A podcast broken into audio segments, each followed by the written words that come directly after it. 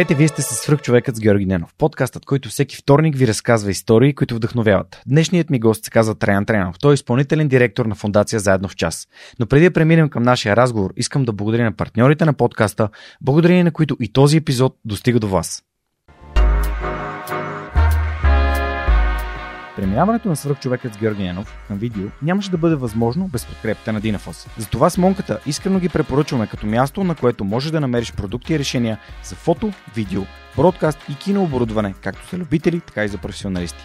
От създаването си през 2003 година екипът на Dinafoss има една основна ценност – да работи за клиентите и за общността. В техния шоурум или по телефона ще получиш качествена консултация за това как лесно и изгодно да оборудваш твоето студио. Разбери повече на dinafos.bg. Използвай промокод SUPERHUMAN21, за да получиш свръхчовешка отстъпка.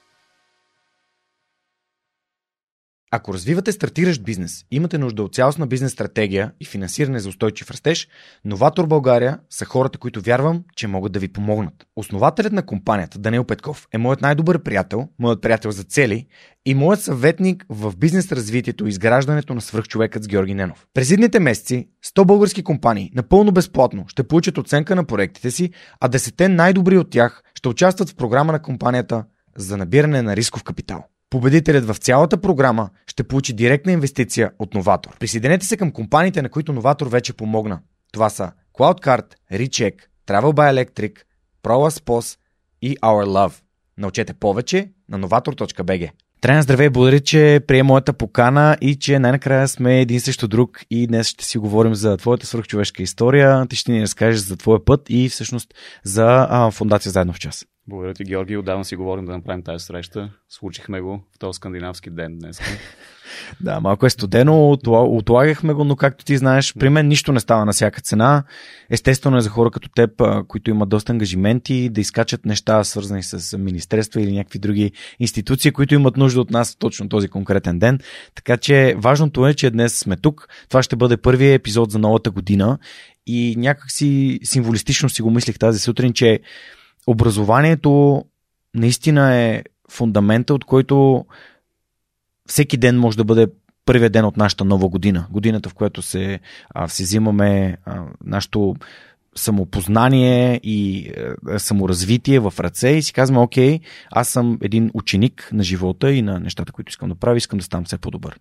Така че се радвам, че точно ти си в гост първи епизод за новата година. Супер го каза, голяма привилегия, да, и аз вярвам, че образованието всъщност основната му цел е да ти помогне да си вземеш живота и пътя в ръцете, така че подходящо време да говорим за тази тема. Моля те, разкажи ми с няколко думи а, с какво се занимаваш в момента, за да може хората, които ни слушат, горе-долу да придобият представа докъде, докъде ще, ще стигне в нашия разговор. В момента съм изпълнителен директор на фундация Заедно в час. В тази роля съм от около две години, иначе в фундацията съм от самото основаване от 2010 година. Фундацията подкрепя българските учители и директори да развиват лидерските си качества и професионалните си умения да достигнат своя максимален професионален потенциал. И това всичко е в името на една мисия, една визия. Всяко дете в България да има достъп до възможно най-доброто образование, което да му позволи да осъществи своя потенциал, да надскочи ограниченията на средата си и да има достъп до възможно най-вдъхновяващите учители, независимо в коя точка на страната не живее, независимо какви са възможностите на родителите му, финансови, образователни или други.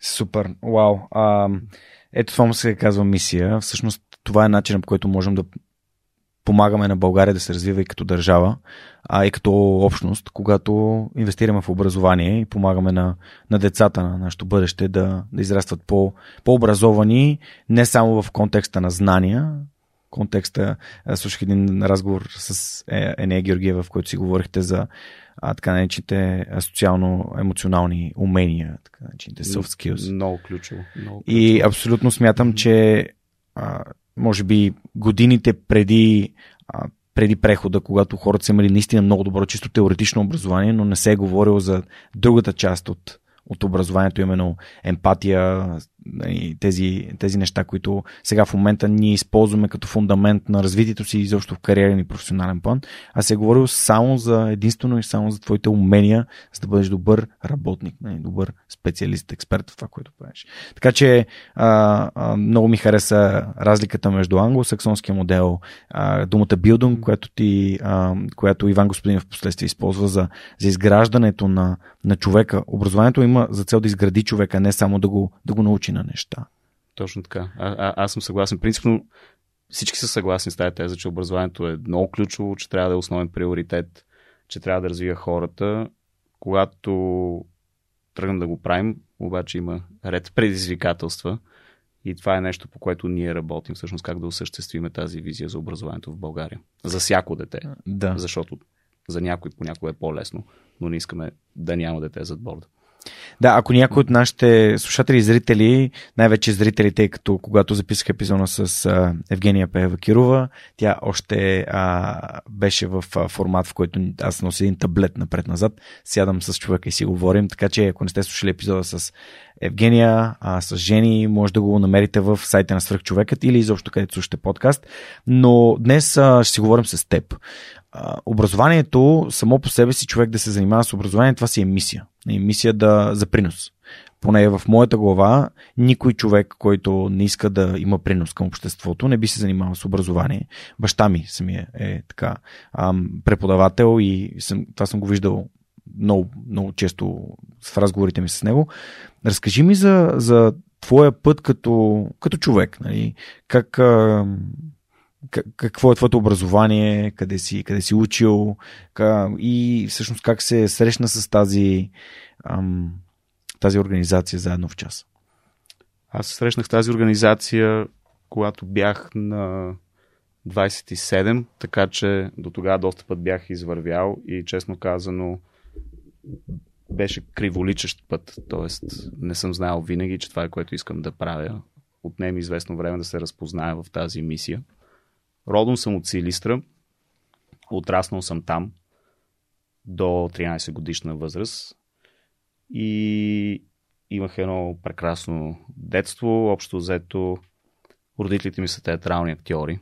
Аз като идвахме насам към студиото и ти казах, че този коридор ме връща към миналото ми и просто си спомних как съм минал през такива тъмни коридори в Силистринския театър, където общо взето отраснах. Uh, такива, имаше беше ми любимо да ходя в залата, където беше пулта на, на осветителите и на озвучителите, което беше просто като не знам, като пилотското табло на кораба на Остромо, нещо такова от пришелеца и по едни тъмни коридори ходих. Така имах, имах много яко детство. И в един момент, когато бях вече в прогимназията, у мен се зароди това желание да, да уча в София. Имам по-голяма сестра, 12 години по-голяма от Биляна. И тя вече живееше в София, беше студент тук. И тя ми разказа за едно училище, за Американския колеж в София. Той тогава тък му горе-долу беше открит. Той е открит отново, преоткрит през 1992 година. И тя беше чула тук, знаеше за него и почна да ми говори. Аз тогава имах много хубав живот в Силистра, но почна да ме гаделичка цялото това нещо. Какво, какво е това училище? Изглеждаше много магическо. И тя ме доведе, всъщност едно лято бях тук в София, тя ме заведе, имаше познат учител в, в колежа и ме заведе да го видя. И аз бях просто изумен от това, което видях. Просто го видях и поисках да уча там, общо взето. Още си спомням неща, които просто бяха в ярък контраст с всичко, което бях виждал в е, училището, в което аз бях учил. Примерно имаше такива ам, кофите за букук бяха бидони. И тия бидони бяха изрисувани от учениците. Тоест, ако мога да си представиш събирането на букук а, да е направено по естетично приятен начин, това го имаше там.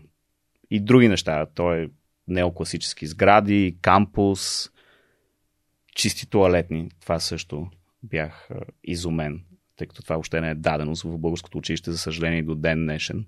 не можем да, да решим такъв базов проблем. Забавен фан факт, наистина. Баба ми а, беше след, след като се пенсионира, чисташе в американския колеж. Така ли? Да.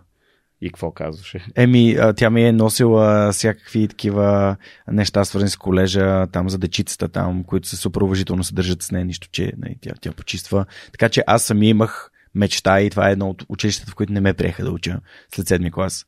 Аз кандидатствах, имах много слаба оценка на есето, защото не можех да пиша. Мисля, не можех да пиша по начина, по който може би хората очакваха от мен да пиша, но в, примерно в топ 10 на, на учениците от, от моят випуск, от момчетата, а, това бяха 7 от моите приятели, които познавах и с които бях отраснал, включително Сашо Лишков от а, СМГ, който последствие се отказа от, от mm-hmm. а, тази стипендия, защото беше първи, Валю Ганев а, и някакви други хора, включително мой приятел, който в момента живее и работи в САЩ, в Apple, а, Енион Наков се казва, а, учеше, в смисъл беше прияти той в, в топ 10, така че голяма част от моите приятели от прогимназията отидоха да учат в колежа, мен не ме приеха, Ови. Ага. Така ами... че за мен това училище, като описваш, е абсолютно начинът, по който аз също а, мисля за, за него.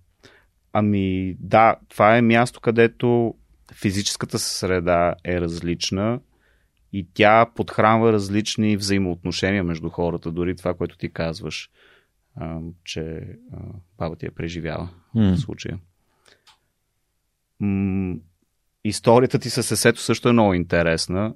А, аз в последствие понеже аз съм в настоятелство на колежа и при няколко години си говорих с една дама от офиса по прием. И тя ми каза, ти знаеш ли, че си всъщност единственото дете в колежа, единствено възпитаник на колежа, който е от Силистра, от родният ти град, което и да покаже, че м- има нещо. Е, аз много е роля тази история. Всъщност какво ми е помогнало аз да съм единственото дете от, от Силистра в, в колежа и защо не е възможно да имам повече деца.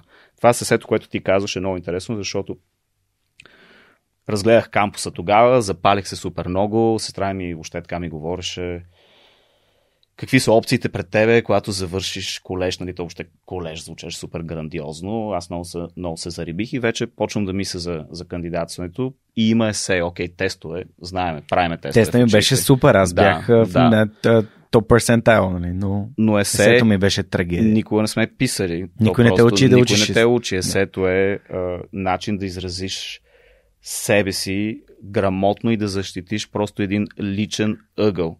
Няма нужда да убеждаваш някой, няма нужда да хвърляш някакви такива тежки факти или тежки имена. Той е просто добре разгърната лична позиция.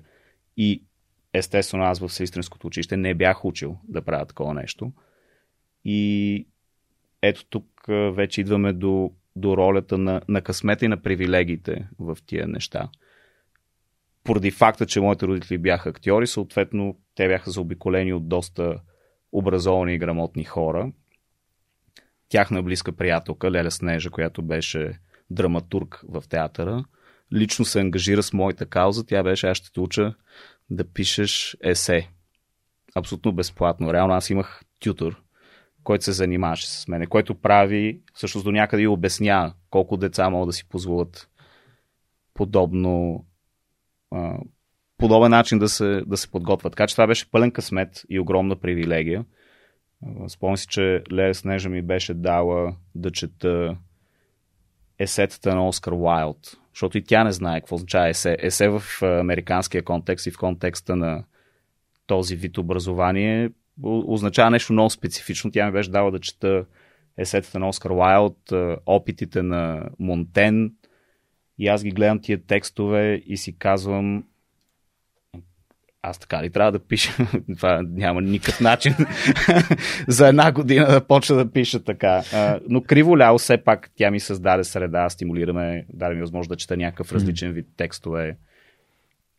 Занимаваше с мен, имах така една безопасна среда, да, да пробвам да пиша някакви неща, да имам един добронамерен четец, който не е там за да ми сложи оценка, нещо много различно, защото в прогимназията по мое време основно пишехме отговор на литературен въпрос и целта беше да спаеш формулата, за да имаш максималния брой точки. Съчинение и разсъждение. При мен същото нещо, да. това беше еволюцията на отговор на литературен да, въпрос да. и по-скоро се очакваше от нас да посочим какво някакви видни литературовези са създали като разбиране за този текст и ние един вид трябва да се позоваваме на тяхното разбиране, но не е това, което ние разбираме от текста. Точно така. И това наистина за мен е супер ограничаващо и се много страдам, че влизаш в тази тема за, за есето като разгръщане на твоята гледна точка към конкретен казус или проблем. А, да, да, моля те продължи. Да.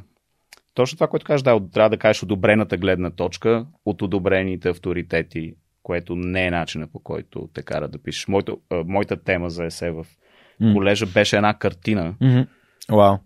която беше един такъв леко постапокалиптичен пейзаж с една ръка, която течеше някакси нагоре, в обратна посока. Кой авторитет може да цитираш тук и въобще откъде да го подхванеш? Това беше много, много, много така, може би първото ми преживяване в последствие разбрах, в което съм се сблъсквал с това първо ценна възможност, ето го колежа, имаше и финансова помощ, възможност аз да уча там. От друга страна и привилегия, защото да, съм бил много мотивиран, със сигурност. Ако не учех колежа, ще да уча в някоя езикова гимназия. Бяхме приели и в София, и в Силистра. Но в случая, благодарение на тази привилегия на този късмет, да имам достъп до един такъв много специфичен ресурс, до който не всеки има mm-hmm. възможност и то благодарение на семейството ми, на мрежата на, и ресурсите на семейството ми. Получих тази, тази възможност. И това винаги така си е останало в мен, то е част от мотивацията ми и, и, и сега. Как да, да изравним а, по някакъв начин игралното поле за тия деца, чието родители не са образовани, не си пият кафето с някой драматург, който мога да се занимава с детето им в случая. Та така, това беше, това беше много а, такъв важен момент в живота ми, когато дойдох всъщност в София. А, след няколко години, първо майка ми се премеси, после и баща ми. А, и така, след като завърших колежа, дойде следващата, следващата важна, важна фаза, която беше да, а, че заминах за щатите.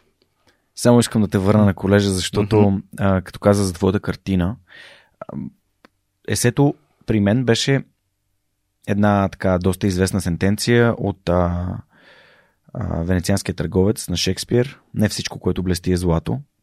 Което в контекста на това, което ти казваш, в момента бих изразил като а, средата на на театъра, на културата изобщо е доста силно подценявана, защото това не е бизнес, нали? Музикантка ще не храни, актьорка ще не храни всички тези а, неща, които живеят съзнанието на хората. Но реално това, което ти каза е, че сред, именно тази среда, т.е. тя не може да не е изглеждала като най-лъскавата бизнес среда на света, но тези хора, до които ти се докосвал, това е било златото. Тези, а, това да имаш всъщност преподавател, който дори не е чист преподавател, просто е драматург, човек, който създава а, сценарии и по а, такъв интересен начин а, нали, превръща един текст в нещо, което може да се играе по, по начин, който е въздействащ на хората в, в, в залата. А, сега бих, бих написал неща, съвсем по-различни неща от това, което бях написал тогава, но м- въпреки че аз имах най-топ уроците в София, бях в Веди, там съм ходил на курсове за колежа две години подред. Имах и така финансов гръб обещание от роднина, който ще да поема моето влизане и изобщо изкарването ми на колежа. Аз всъщност нямах достъп до хора, които да ми позволят да се науча как да се изразявам в писмен вид. И винаги съм имал посредствени оценки по литература, именно заради тази формула, която трябваше да се спазва. Така че а, за мен лично темата за средата е нещо, което много искам да се, да се връщаме и изобщо да, да използваме тази среда като как можем чрез средата или възпитавайки а, младите осъзнатите хора, хората, които ни слушат, как да избират средата си от хора, които им помагат да се развиват, а не хора, които ги държат на едно ниво или, или по-скоро ги потискат. А, това всъщност може да играе огромна роля не само в тяхното развитие, но и в развитието на техните деца. Така че нали, тук се да, много теми се вижда. Темата за средата е много важна. Колежа през... Че аз постъпих 96-та, завърших 2001 през това време знаеш София на какво приличаше, България на какво приличаше. Mm-hmm. И това беше една среда оазис, просто пълен оазис. И за мен това е друго осъзнание, което в последствие имах. А, тази среда някакси ми помогна да не потъна, защото м- това беше някакъв период, който беше, например, много труден за, за семейството ми. А, за, за всички хора, които са били в културната сфера, 90-те години е просто ужасен удар под кръста всичко. Ти си, представи ти си на пиедесетал. Да. Всички ти пляскат, всички те познават в града и така нататък. Изведнъж културата е последното нещо, за което някой го интересува. Не ти плащат заплати редовно, закрият театри и така нататък. И просто всичките тези страхотни хора, с които имах шанса да общувам като дете покрай родителите ми, някакси м- имах огромно предизвикателство, някои бяха сломени от всичко това, което се случваше. И в тази ситуация някакси аз имах възможност обаче да бъда в една много градивна среда през това време. И това беше много ключ. Той колежа просто представи си в... Това беше примерно място, което не можеше да се пуши на кампуса. И това абсолютно се спазваше. Имаше хора, които бяха наказани с тежки последствия и така нататък за неспазване. И всички се придържаха към него. Във време, където просто то беше един мордор и хаос. Беше мордор, Навсякъде да. с джобането и с всичко, което се, което се случваше. Съвсем други норми на поведение. Затова мисля, че средата е много важна. Аз си мисля, че това някакси е но формирало моето разбиране за това какво трябва да бъде училище. Училище трябва да бъде среда оазис и там трябва да, да доминират отношения, които не отношенията от вкъщи и от улицата, а отношенията такива, каквито искаме да имаме в обществото. Тоест, училището трябва да е като някаква картинка на, на, на това, за което мечтаеме в цялото ни общество, за да може децата, които са там, да интернализират този начин на, на, на мислене, на свързване с другите хора и така. Абсолютно вярвам в това. Аз като възпитаник на нали, немската гимназия, средата също беше доста, доста добра и ми даваше добри примери, но ам, наистина за мен липсваха нали, такъв тип правила, които възпитават един един различен мироглед към света, защото Симеоново, нали, е, тя е отделена, нали, американския колеж е отделен, не може някой да влезе да ти а, говори някакви неща, да ти продава някакви неща. Нали, наистина целта там е да отидеш и да, да учиш и заедно с твоите така връзници да, да създаваш на различна и по-добра среда. Така че абсолютно го вярвам и много ми харесва това, което каза за картинката, че всъщност ние трябва да си представяме как искаме да изглежда бъдещето и това да представлява нашето, нашето училище. Ам, голяма част от моите приятели, които завършиха колежа, всъщност отидаха да учат в САЩ. Какви бяха твоите нагласи, а, към кои университети гледаше, а, какво те интересуваше, как разбра, че тези специалности са твоите? Да, това също не, не беше нещо, което се случи отведнъж. Общо взето нещо, което бях сигурен и знаех, докато бях колежа, беше, че искам да следвам и по възможност искам да е в чужбина. И в чужбина по това време означаваше САЩ. Това беше опцията. От моя випуск 90 плюс процента от хората заминаха да следват или в Штатите, или в американски университети в Европа. Тогава опцията да учи в европейски университети не беше толкова достъпна, беше доста екзотична по-скоро. И не знаех в кой университет, честно казано, не бях много ориентиран. Исках това, което беше, беше за важно, мен е просто да изляза от България. Имах много, много, силно, много силно желание. Не бях от е, учениците, които много внимателно планират това така с да си поставиш дългосрочна цел и да, да планираш всички стъпки към нея, нещо, което развих много по-късно в живота си. Тогава за мен беше достатъчно просто впечатлях се от брошури на университети, беше ми интересно хора, които познавам, къде са отишли да учат и ако някой ме кефи, той е в някакво училище, значи училището ме кефи. Такъв тип, такъв тип мислене. И... Но все пак колежа, предлагайки тази среда, ти се движиш с една, с една, с една група от хора. Почвате в 10 клас да, да ви подготвят за сатовете, почвате да в 11 клас да упражнявате да пишете есетата за университетите. Така че имах, въпреки всичките моята лична неорганизираност и, и, и нефокусираност тогава, някакси пак средата ме подбутна отново. Късмет и привилегия да съм там. И в... тук, тук много ключова роля изигра всъщност и нашия така наречен college counselor. Това е човека в Американска колеж има така позиция на човек, който те е нещо като твой коуч в процеса на подготовка на документите за кандидатстване. И с него бях седнал да обсъждам някакви университети. И той ми беше казал, ти що не кандидатстваш в Connecticut College, един малък liberal arts колеж на източния бряг. И аз, той беше такъв някъде да кажем, примерно в топ 30 тогава на, на колежите и аз бях, това е много, изглежда, нали, изглежда ми много, много напред в ранкинга за мен лично, за това какви са, аз не, не бях, със сигурност не бях лош ученик, но въобще не бях някакъв топ отличник или нещо подобно. И си казвам, като гледам, тук някои от най-забележителните ми съученици са се насочили към него, не ми изглежда, че, че аз съм за там. И тогава този човек ми каза, Тим, се казваше нашия коуч канцлер, и той, той ми каза, м- те не взимат най-очевидните от наша гледна точка кандидати. И не забравяй, че ти кандидатстваш с твоята история. И ти имаш история, така че пробвай там. И те наистина взех, че ме приеха в този колеж на пълна а, финансов, с пълен такъв финансов пакет.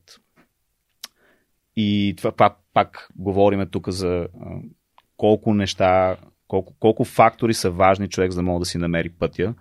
В случай, какво ще да стане, ако не бях в училище, където имам коледж канцлер и коледж канцлер, който мога да ми даде такъв съвет в ключовия mm. момент. Тоест аз може би щях да се подцена в някаква степен, а, но той знаеше нещо, което аз не знам и беше готов да ми го сподели в този момент. И това ми отвори една, една, една невероятна врата. Можем ли с няколко думи да очертаем кои са нещата, които формират нашата история.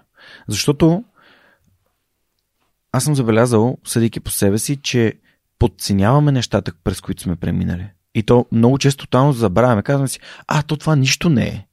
Примерно това, че си спортувал години наред, това, че примерно си бил част от примерно, хора на училището, или че си бил в а, организации като Български червен кръст, а, че си доброволствал на различни места.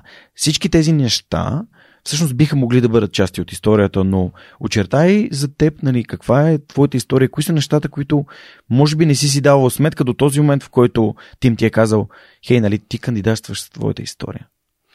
Ами едното нещо, което е така общата тема и в двата епизода, в заминаването ми от Силистра към София и от София към Штатите, всъщност да имаш правилната информация в ключовия момент.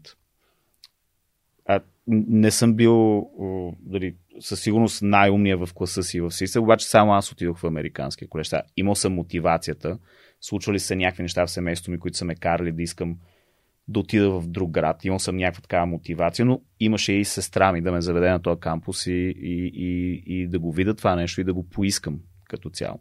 Да ми кажа за него, да знам, че има стипендия. Същото беше и с uh, този коледж канцлер. И в, в нашата работа ние това го наричаме това е достъп до възможности. Тоест, ти може да си страхотен ученик, да имаш много голям потенциал, но ако до тебе в правилния момент не достигне правилната информация за стипендия, за възможност, пропускаш някакви възможности и а, нещата някак си следват има такава тенденция обратното на порочния кръг, добродетелен кръг по някакъв начин. Тоест едното нещо води към другото, води към другото и, и, и за много деца, поради това, че нямат достъпа до ключова информация на време, в правилния момент, когато им трябва, те пропускат някои такива първи фази, което след което вече отклонява траекторията им по някакъв начин. Да разкажи ми малко повече за Connecticut College. Вау, ами това ми беше първото излизане от България. Аз буквално никъде не бях ходил дори на екскурзия. И на 18 години се мятам на самолета, кацам на JFK в Нью Йорк и просто се чувствам се едно съм в матрицата, защото всичко е вау. Въобще някакви магистрали, светлини, сгради, чудеса и, и така нощувах една, една вечер в а, една моя приятелка, която беше американка, която беше exchange student в американския колеж. И качих се на влака и се отправих към Connecticut. Connecticut е едно тази част на Connecticut е едно просто приказно място, но Англия. Супер зелено, супер красиво. Connecticut College се намираше на устието на река Темза, американската Темза, съответно до градчето Нью Лондон. И най-забележителното нещо в, тази, в този район беше първо имаше голяма фабрика на Pfizer. И второ имаше, там се намира точно до, до Connecticut College е, United States Coast Guard Academy, бреговата охрана, там се обучават кадетите. А от среща от другата страна на реката е завода на General Dynamics, които произвеждат ядрените подводници на, на щатите и там всъщност е втората най-голяма база за ядрени подводници. И даже имаше такъв нещо като градска легенда, че тъй като в Connecticut College той е такива са стари сгради от 19 век, такива някакви неоготически. И имаше една църква с много голяма кула, много остра игла най-отгоре на кулата и градската легенда беше, че всъщност е, съветските сателити едно време са използвали тая кула, за да насочват балистичните ракети, защото това е било една от точките, която е трябвало да бъде ударена на 100%. И така, много, много красиво място. Малък колеж, около 1600 човека бяхме, където бях изключително добре посрещнат. Аз просто си спомням, имаше декан за международните студенти, и декана Беверли, още си, още си я спомням, тя се гриеше за нас, просто не взе под крилото си. Спомням си как ме е карала с колата си да хода до мол, да си купа отдял, до DMV, Department of Motor Vehicles, техния кат, да си, да си извада там някакъв social security код, който ми трябва, за да могат да ми плащат като работа на кампуса и така нататък. Имаше така страхотна грижа и така много интересно място и доста интензивни две, две години прекарах там. Аз не го завърших, аз се прехвърлих а, в един момент. Това, което ти ми разказваш за Connecticut College е много интересно, защото съвсем близо до Connecticut College, в един друг университет, един друг от струк човешките гости на подкаста, Лачезар Цветанов, ми разказа за неговата пократителна история на първия моден в Бриджпорт университет, където беше споделил, че а, още в първата нощ, която е а, нощувал там в общежитието, пред общежитието имало някакъв бар и стана някаква престрелка и дошла полиция. Така че... Да, това...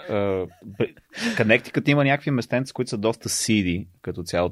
Там, там са някои от най-богатите каунтите в щатите и същевременно има и някои места, които по-скоро човек не би ги посетил, ако няма много добра причина. И Бриджпорт е, мисля, че така по-урбан сетинг като цяло в, в град и така нататък. Connect, в Connecticut College нямаше нищо такова. Mm-hmm. Значи, това е един супер зелен кампус, на който се разхождат а, такива всякакви животни, имало там лисици, сърни сме виждали, имаше тези а, животни скунксове имаше. Това беше един от най-големите страхове. Там стресове беше да не влезе скункс в общежитието, защото много тегло. И така че не сме имали такъв тип, такъв тип преживявания. По-скоро, даже аз така, на мен ми беше станало малко клаустрофобично в цялата тази среда, защото все пак аз идвам от София, което е голям град, всичките му минуси. Все пак някакси бях свикнал с нещо друго, друго темпо, други възможности. Ти отиваш тази среда, която е много приятна сега, определено я оценявам много повече, отколкото тогава я оценях. Но аз си казах, какво правя тук изобщо. И на всичко отгоре не мога да пътувам, защото за да пътуваш трябва да имаш кола като цяло. Щатите знаеш, че е така. И аз нямам кола, нямам как да си купа кола, както и да е. Имах, имах много, интересно, много, много интересни преживявания. Mm. Там ти знаеш, понеже си има много гости, които са учили в подобен в подобна среда, такова liberal arts образование. Там, освен, освен всичко друго, са много интересни и възможностите за работа. Примерно, аз трябваше да работя по. Да, визата ти позволяваше да работиш до 20 часа на седмица, като, като международен студент.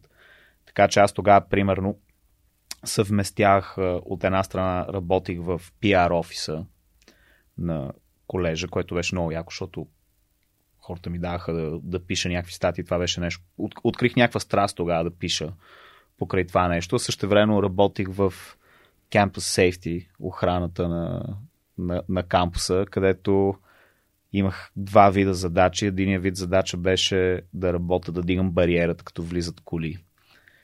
И най-скандалното там беше, че общо взето уикендите знаеш, че всяка вечер няколко пъти ще вдигнеш бариерата на линейки, понеже някакви здрави партите и хората като изпуснати препиват, съответно идват линейки да, да извозат препили и натровени хора. А, така че това беше е, едната ми задача в Campus Safety. Другата беше да обикалям кампуса и да се грижа, че такива имаше различни табла с emergency phones, такива emergency buttons, например някой много далечен паркинг и там има такова табло с emergency button, ако нещо стане някой те нападне или нещо, ти може да звънеш много бързо и да Campus Safety. Моята, и, и това го има във всички общежития. И моята задача беше да ходя да проверявам дали работят тези всеки, всеки път се прави раунд и се проверява дали работят микрофоните. И съответно се грижа, че вратите на общежитията са затворени, защото иначе мога да влезе някой скункс, което е най-големия ужас. Добре, и... какво избра като образование за, за Connecticut College? Защото ме звучи като наистина едно прекрасно място, което ти си е работил в самия кампус. Чувал съм за хора като, а, например, Молчил от Лимпон, който обясняваш, че единственото нещо, което е било свободно в колежа, който той тогава е завършил е а, гробарската смяна в пицарията. Всъщност някакви такива неща. Нали, тега много тегави работи пък. Да, да, ся, той, той имаше, той имаше ся, ся, всякакви работи. Между другото, uh, Help Desk, компютър Help Desk, той беше известен с това, че там работиха българи основно. И това беше една от най-търсените търсените работи, защото беше и много добра платена. Много мои приятели работиха там. Иначе за образованието, аз заминах с идеята да уча философия или психология. Това ми бяха mm-hmm. любимите предмети в гимназията. Бях такъв хуманитарен профил, имахме профили тогава бях с българска история, но предметите, които най-много ми харесваха, бяха философия и психология. Аз бях решил, че това ще уча.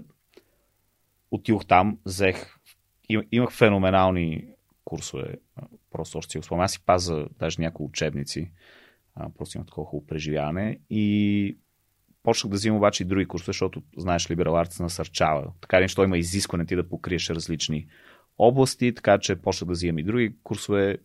Почнах да взимам курсове по економика, политология, това почна много да ме, да, да ме влече някакси, да ме, да ме интересува. И в един момент реших, че всъщност ще се преориентирам вече. Втората ми година бях доста сигурен, че искам да вървя в такава посока, да уча политология и економика. Даже почнаха да ми стават интересни някакви по-теоретични аспекти, защото ти като почнеш да взимаш курса по, по економика, в един момент не мога да не говориш за Адам Смит. Мене почне ми става интересно какъв е това Адам Смит, какво има да каже. Като взимаш курсове по политология, не мога да не говориш за Макс Вебер, за Маркс и така нататък. И почва много така да, да фундамента да ми, е, да ми е интересен.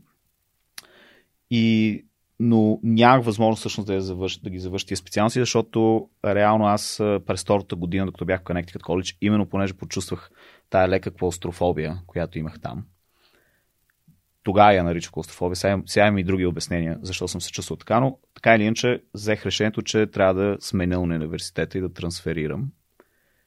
И си казах, окей, аз справям добре тук, имах, имах отлични оценки, имах добри взаимоотношения с преподаватели, защото тя е така среда, в която класовете са малки ти се опознаш с преподавателите, много са ориентирани около дискусия, така че те бързо бързо те опознават те самия ти, как мислиш, какво те вълнува. И аз казах, окей, имам високи оценки, имам преподаватели, които имат високо мнение за мен, могат да на препоръки. Ще пробвам да се прехвърля в друг университет. Това в Штатите като цяло е доста често срещано а, да, да трансферираш. Възможно е след първата или след втората година. И аз си набелязах пет университета, където първо за мен беше важно да са в градски контекст. Така си представях, че се чувствам по-добре. Второ, исках да са големи университети, да не са колежи. Тоест, колежите, знаеш, те само с бакалаври, сравнително малко студенти. Университетите имаш всичките вече и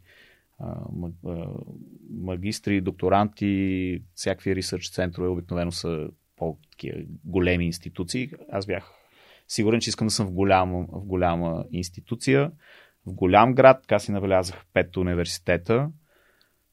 И естествено, така имах и хъс и амбиция, така че си бях набелязал основно Ivy League университети. Брашленовата лига. Да, да, някак си бях, трябваше да си докажа нещо. И така, и кандидатствах всъщност, което беше голям такъв риск и скок на вярата, понеже реално м- с този акт на кандидатстване в друг университет, неизбежно някакви хора, които са държали на теб и са те подкрепили в тази среда, се засягат. Да. И си спомням, че на тази деканка, нали, която така мил се беше отнесла с мен, въобще ни стана приятно, а, че, че съм взел това решение да си, да си тръгна от колежа. А, спомням си, че имах един професор, с който много се разбирахме. Той даже ме беше поканил да, да му помагам за някакъв ресърч.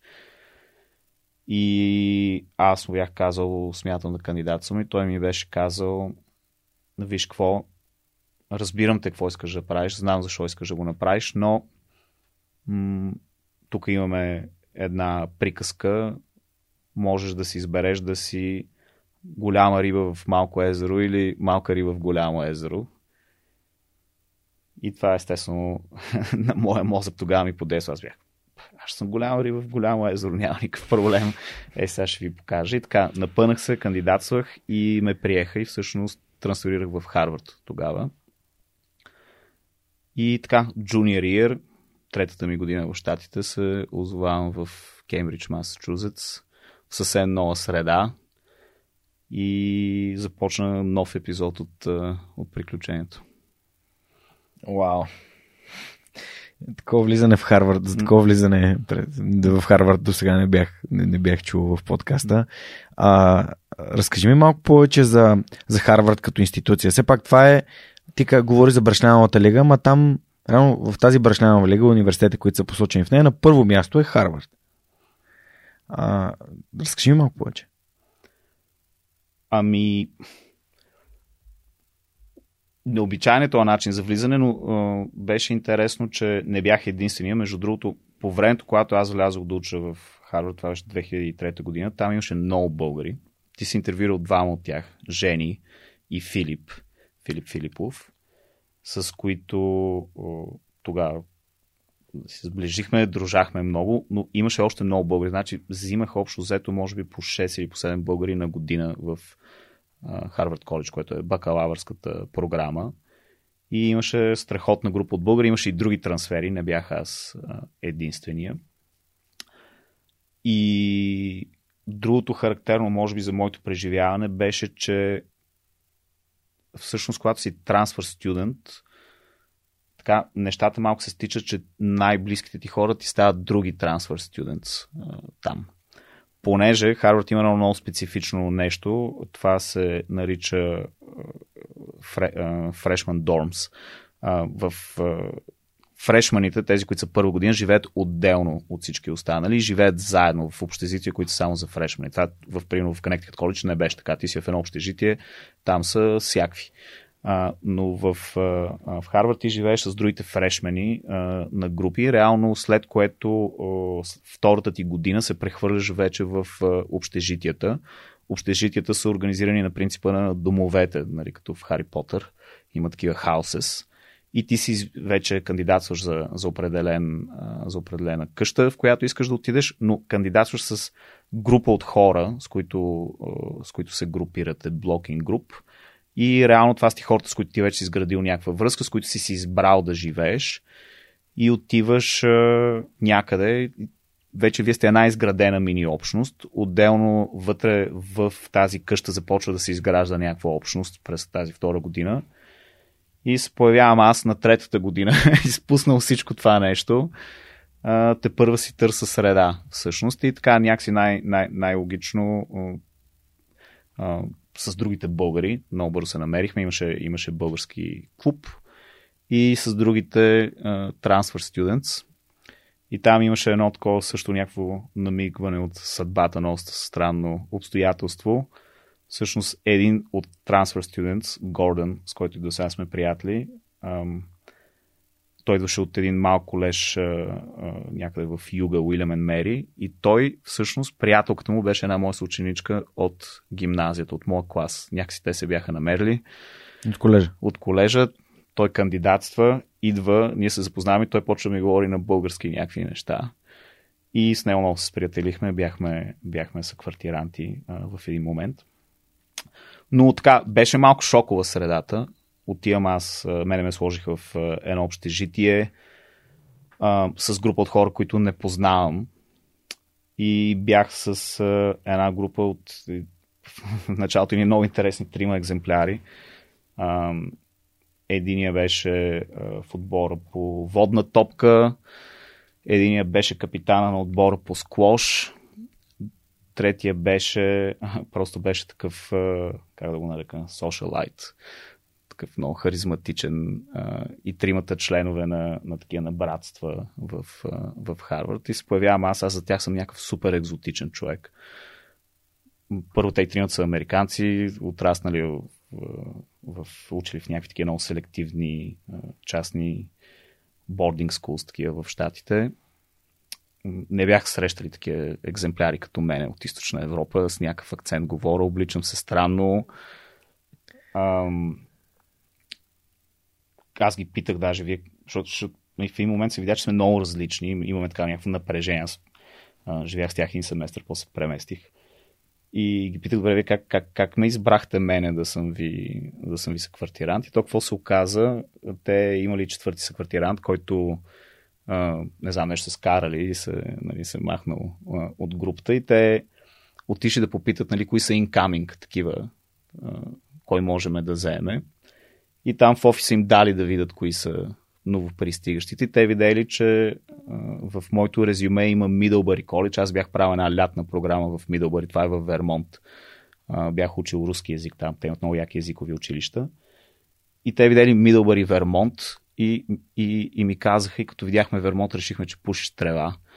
И ще се разбереме с тебе. Общо взето на такова ниво. Харвард. на такова ниво беше, на такова ниво беше разговора. Да, да, да. Ам, и ви, дали, аз исках да отида в Харвард, защото си мислех, че там ще има от всичко и бях прав, наистина имаше от всичко. А, и имаше и това. А, реално. Та така, така ми, така ми започна. А, и просто най-общото това, което мога да кажа за Харвард, че беше просто едно невероятно преживяване, чисто интелектуално, академично, уникално стимулиран се чувствах а, просто. Социално някакси с това нещо така ми тръгна по на крив краки и, и въобще имаш тази динамика малко така пристигах късно на партито и въобще да, да си направя среда беше някакво предизвикателство. Какво последва след Харвард? След Харвард последва търсене на работа. Филип, който ти е бил гост, а, и ние с него имаме така история, че всъщност аз ми отне известно време да си намеря работа, защото бях много неориентиран какво искам да работя. И докато кандидатствах известно време, вече бях завършил, още ходих на интервюта за работа и известно време оживях на канапето в тях. А, та, така, той много ме, много ме подкрепеше в този, процес, но намерих си работа като всички останали за неориентираните хора, завършващи колеж в Штатите, обикновения кариерен път е менеджмент консултинг или инвестмент банкинг. И аз се добрах до една позиция като неориентиран човек, се добрах до една менеджмент консултинг позиция, без въобще да знам в какво се забърквам. Просто това звучеше като, окей, всички други го правят, аз нямам по-добър план. Включително жени, нали? Маккензи. Включително жени, да. да, а, а, но, да жени определено имаше по-добър план, т.е. Тя, тя, за нея това беше, може би, по-осъзнат избор. А, за мене беше не толкова осъзнат избор, но така или иначе а, намерих си позиция в една а, компания, малка бутикова в Нью Йорк, която плащаше супер добре за, за, за, за тия години и въобще за като си пред колко опит имах тогава, т.е. никакъв. Това било 2003-2004? 2006 А, 2006 завърших аз, да. А, защото бях взел един семестър оф, mm-hmm. там нещо така опция, две, а, и, и, един екстра семестър като трансфер студент. 2006 завърших, намерих си тая работа, почнах работа а, и две години бачках в Нью Йорк, всъщност, като менеджмент консултант, аналист, на едно страхотно а, място. Това беше нали, някаква така сбъдната мечта. Не знам, начеш, начешах си някаква краста, защото офиса ни беше даунтаун Манхатън с страхотна гледка към а, статуята на свободата, като гледаш някакви такива панорамни снимки на Нью Йорк. Ако напишеш Нью Йорк в Google и кликнеш на Images, винаги излиза един определен ъгъл на Нью Йорк и там моята офис града се виждаше. Аз много се гордех с това. И разбира се, тая обаче работната реалност, това беше нещо съвсем друго. А, мисля, че за тия две години, които работих, сигурно общо съм имал примерно 7 дена отпуска, нещо подобно. Работих почти всеки уикенд. А, беше, беше месомелачка като цяло. Супер много, супер много, супер бързо натрупах такива доста полезни умения, но в нито един момент не мога да кажа, че е така супер се кефа, че, че работя това. През цялото време бях, окей, какво е следващото, какво е следващото, какво е следващото. И тогава в мене се зароди всъщност първо. Пър, пър, пър, първото ми решение на, на въпроса какво е следващото беше окей, трябва да се преместя по-близо, до България. Имах някаква така нужда. Имах нужда да съм по-близо до, до семейството си. Имах нужда да се прибирам по-често. А, имах племеници, които исках да познавам, да виждам и така нататък. И първата ми стъпка беше да си намеря работа в подобна компания, менеджмент консултинг компания в Прага. Така че поживях в Прага половин година. И след което, о, о, пристигайки в Прага и започвайки работа, всъщност вече мислих своя екзит тогава. И реших, че трябва да се върна към това, което наистина много ме е кефило и много ме е палило. и реших, че ще правя магистратура по социология, което беше леко нетипичен път, понеже повечето хора, които работят менеджмент консултинг, следващата стъпка обикновено е MBA, да. Обаче аз просто някакси си казах, окей, това аз просто не съм щастлив, не ме пали. М- кеф, окей, изкарвам супер пари, чувствам, че научавам някакви неща, но определено не мога да си представя да вървя в тази посока и да правя кариера и да изкачвам тази стълбица последното нещо, което много ме е палило и много ме е кефило е било, когато бях в Харвард реално, а, когато следвах, когато се занимах с някакви такива доста по-академични въпроси, които обаче много ме вълнуваха и така намерих си, а, намерих си една програма по социология, която много ме кефеше в Кембридж в Великобритания. И кандидатствах. И добре, че кандидатствах, защото между другото точно тогава удари финансовата криза така че а, всъщност аз, а, бидейки последния хайер в а, а, офиса в Прага на, на моята компания, бях първия съкратен. И а, обаче това някакси а, беше окей okay тогава, защото просто аз вече, вече бях планирал следващата стъпка. Късмет а, в някаква степен. Може би. И, и така, и всъщност излязох от този corporate track и отидох една година да, да уча социология и да се кефа на, mm. на живота в Кембридж, който е много по-весел като цяло, отколкото в, в Нова Англия. Преди известно време си, така си извадих един твой цитат. А, исках да изляза от България. Защо се върна? Ами, хм, може би първо удовлетворих някакси желанието да, да видя широк, широкия свят. Това беше едното нещо. Другото нещо беше, че м- наистина много силна, много силна носталгия, много силно някакво такова емоционално влечение. Просто някакси, аз си помня как когато бях студент в Штатите и това се прибера тук лятото или, или зимата, беше едва ли не емоционалния пик на годината ми, най-щастливото, най-офоричното време да се вия с приятелици и така нататък. Така че им, им, имаше нещо, което не беше съвсем рационално в този смисъл. А, но всъщност след магистратурата, когато а, се върнах и започнах да работя в заедно в час, това не беше взето лесно решение, беше трудно взето а, решение, просто защото ам, възможността беше много яка. Тогава също аз, докато бях студент в Кембридж, Жени ми писа, а, че стартира това нещо и тя всъщност ми писа да, а, да разпрата позициите на, на българското студентско общество там. И аз, разпращайки ги, кандидат за едната позиция а, директно, защото много, веднага много се запалих за, много се запалих за каузата. Но след като минах през всичките неща, интервюто и така нататък, и вече имах оферта а, да се присъединя към заедно в час, а, ме загложди много силно съмнение. То беше, окей, сега аз съм тръгнал по някакъв път. Имах опцията да работя в корпоративната сфера и някакси ще го оставя цялото това нещо и ще се върна в България да работя за неправителствена организация. Родителите ми бяха ужасени от тази идея а, една близка моя роднина, няма да казвам коя е, за да ни е засрама, но тя беше толкова ужасена от тази идея, че отиде на а, астролог и се върна, каза астролог, каза да не се връщаш в България. и аз такъв, оба, обаче отново, нали, мо, някакси моя, моя инат и опозиция бях, е, сега ще ви астролога. А, и... Ще види той, ще, ще му покажа. Да, да. И, но не беше лесно решение, защото и, и въобще в това се върнеш да работиш в неправителствена организация, никакъв престиж нали, в това нещо, неясен кариерен път, няма много подкрепа от родителите си. И не беше лесно да го взема това решение. Тук много, ми, много ме подкрепи а, моят много близък приятел и кум а, Иво, а, който сега той живее в Сан Франциско.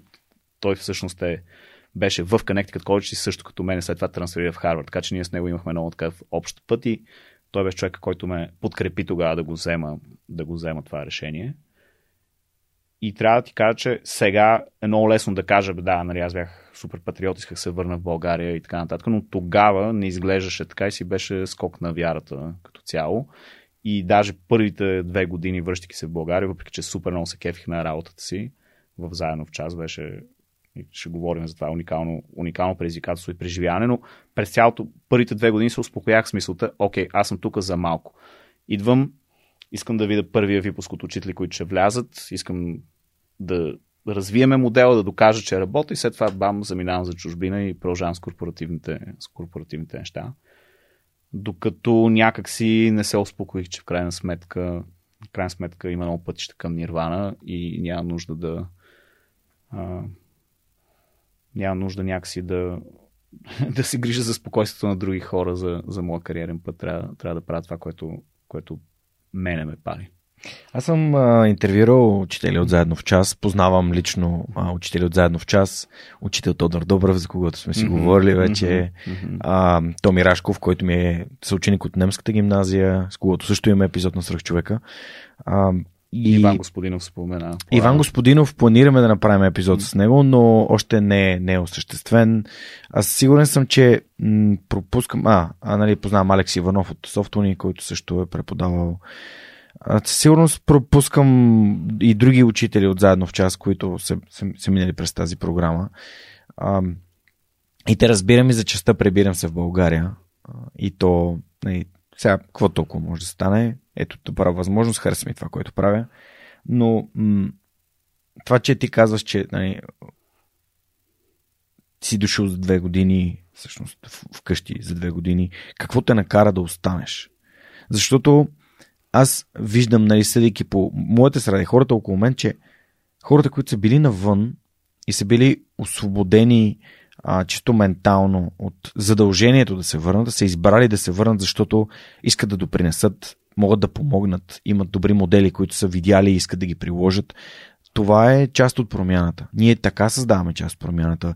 И тук нали, майтапа е, че ти също имаш диплом от Харвард, което в момента в политическите кръгове а, така, важна така карта, но реално това е. Отиваш там, правиш нещо и искаш да се върнеш и да го приложиш.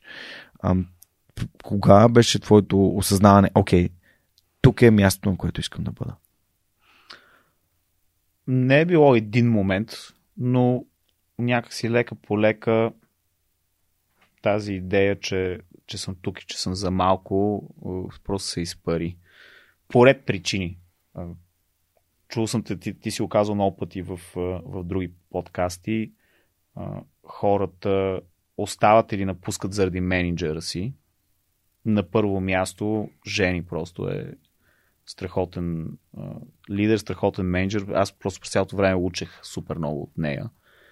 И това беше определено много ключов фактор. Второто нещо е, че всъщност всички хора в този екип някакси бяха много, много забележителни. т.е. всеки от тях беше такъв човек, дето вау, искам този човек да...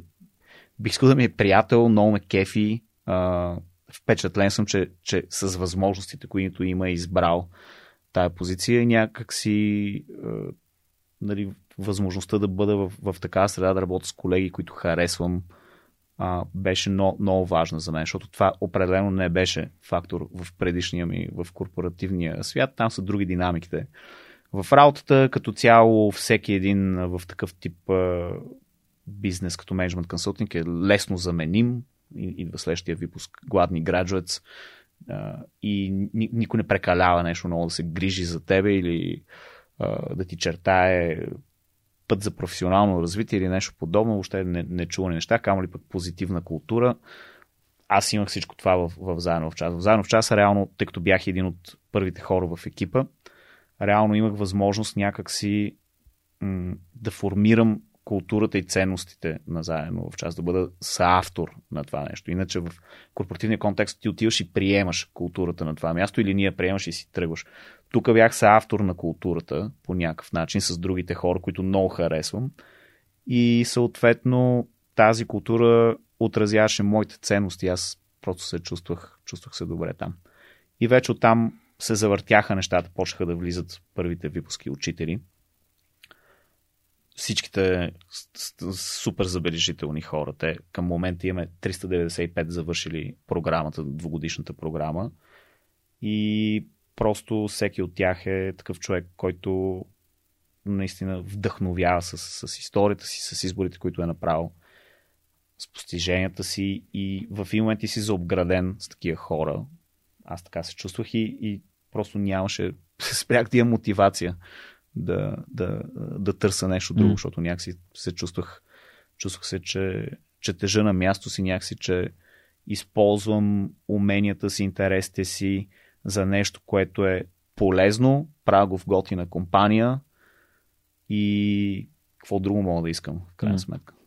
Разкажи малко за, нали, за стъпките в, в заедно в час. Ти си програмен директор известно време, няколко години. Ами всъщност първата ми роля беше директор оценка на въздействието, което беше, то беше супер смешно. Всички бяха. Това sustainability ли? А, оценка на въздействието е impact assessment, т.е. Okay. това е как знаеме, че имаме въз... че програмите ни имат въздействието okay. върху участниците Супер. и учениците.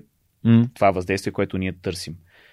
Жени беше много прозорлива да въобще да създаде такава позиция, тъй като в принцип в неправителствения сектор ам, това е малко позиция лукс. Нали? Общо взето да мислиш, да, да, някой да има ролята да бъде като неутрален наблюдател на цялото нещо и да мисли за системи, за това как ще докажеш въздействието след 5 или 10 години, при условие, че ти си един стартъп, който не знае дали ще има финансиране след известно време и дали хората ще повярват в него, е, е, е, е доста смело решение, но Жени го беше взела. Разбира се, а, това, което се случи е, че първите години правих всичко друго, освен оценка на въздействието, разбира се, защото ние просто трябваше да задвижиме целият механизъм, така че в началото работих по, по най-различни неща. Общо взето бях така малко с точно такъв менеджмент консултант менталити.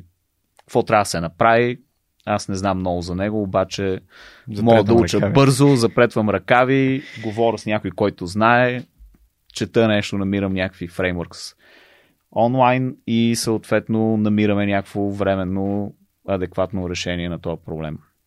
Така че първата ми година работих по модела за подбор на учителите, след което в един момент Жени ме покани да поема екипа по обучение и подкрепа и след време вече, когато и организацията се разрасна, станах и програмен директор. Тоест, програмен директор означава, че основно се занимавах с програмните дейности. Всичко това, което правим с учителите. Процесите по привличане, подбор, въвеждане, обучение, квалификация, текуща, продължаваща подкрепа, работата с възпитаниците на програмата, понеже това е много важна част от, от нашия модел. И съответно и неща свързани с мониториране, събиране на данни от класните стаи, където работят нашите учители и така нататък. Това, с което не се занимавах, всъщност бяха оперативни неща. фундонабиране, финанси и така нататък. Това беше една област, която после те първа трябваше да почна да, да уча, когато влязох в ролята на, на изпълнителен директор. В един момент ам, така Жени се оттегли от това да е изпълнителен директор. Как премина ти към тази реално роля в, в организацията на Заедно в час? То беше процес. М- Жени в един момент говори с мене като цяло така тя ме беше набелязала явно за, за, за, за наследник. Аз тогава а, някакси първо като ми го каза, не бях съм като цяло някакси не се чувствах готова за това нещо.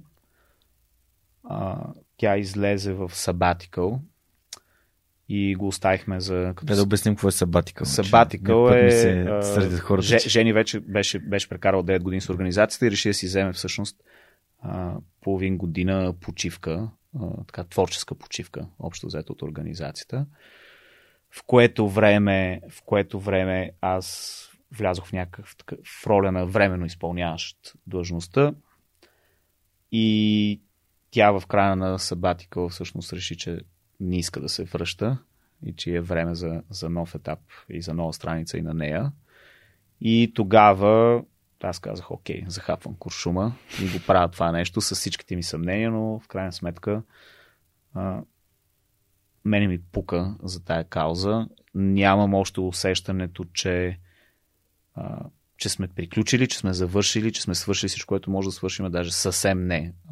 И и да, и захапах куршума. Това беше 2019 година, така че две години и нещо някъде съм в тая роля.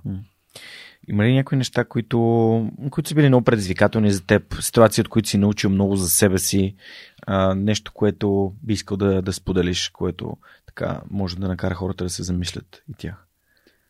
Ми, всичко. Тя просто цялата роля така те вади от зоната ти на комфорт. Нали? Започна с това, че като цяло аз, както казах, моят фокус беше върху тези програмни въпроси. Мен това ме палеше. Аз обичах да чета такива техническа литература за неща, свързани с образователни политики, с образователни програми и така нататък. Изведнъж ти като изпълнителен директор тотално трябва да смениш фокуса. Реално ролята изисква така да взаимодействаш с много външни партньори, да представяш организацията, почваш да отговаряш и за това, нали, аз преди бях един кост център, т.е. общо взето правих един бюджет, за който е, отговарях и не се притеснявах откъде задължително идват средствата за него, но сега като изпълнителен директор първата ми мисъл е имаме ли финансите, подсигурени ли сме и имаме ли хората, ключовите хора на всички ключови позиции, включително на позиции, от които не разбирам аз достатъчно. Трябва да намеря хора, на които мога да, mm-hmm. да им се довера реално изцяло да им делегирам пълната свобода да разполагат с ресурсите да взимат решенията в тези области, които аз не заужно разбирам достатъчно добре и в които не съм експерт. Така че това изцяло ти променя погледа върху всичко, което правиш. И си беше голямо излизане от зоната на комфорт не е, даже не е спряло да бъде, така че. Mm-hmm. Имате, вие доста често търсите хора. Ако някой, който слуша подкаста, реши, че иска да стане част от организацията, или като учител, или като част от нали, административния екип. Да, имаме доста често отворени позиции. не чак толкова често, слава богу, екипът е доста, доста стабилен, нямаме, нямаме текучество, но постоянно покрай, тъй като заедно в час някакси така се преоткрива много пъти, а, още всъщност в стъпвайки в длъжност 2019 ние направихме известен пивот, въведохме нова програма, нови дейности. А, сега а, сме в процес отново на някакъв такъв а, на стратегическо планиране и някакъв вид а, преосмислене на, на фокуса ни, на дейностите ни. Така, с всяко такова преосмислене и всеки, всеки, всяка корекция на курса, съответно се отварят и нови възможности. Така че сега, например, има отворена позиция за експерт в сферата на климатичните политики, понеже ще разработваме един такъв ресурс, учебно помагал по тая тема. Много яко. Да, това е тема, която се все по ам, така важна в България и много се кефе на компания като Ламон, много се кефе на ам, Zero Waste София, и тя ми е гостува в подкаста и съответно разбира се и на Плане, на Любомила, кое, което в Берлин така доста добре се, се развива и а, от гледна точка на тези политики за опазване на, на, на планетата и такъв по-осъзнат, по-осъзнати избори в, в тая посока. А, добре, хор, хората могат да намерят сайт, на, на сайта на нали, Заедно в час Заедно BG. в час БГ могат да намерят отворените позиции. Кажи ми за е, регулярните ежегодни такива от, отваряния за учители. Разкажи малко повече за този процес. Той ми е доста, доста интересен, защото знам, че всяка година имате си период, в който си набирате нови учители за а, едно-двогодишни програми и така нататък. Да, ние имаме две големи програми и тази, за която ти говориш, е най-старата ни. Тя се казва Нов път в преподаването. Другата се казва Училище за пример, само бележка под линия. Тя е програма, която е насочена към а, действащи учители и директори в системата.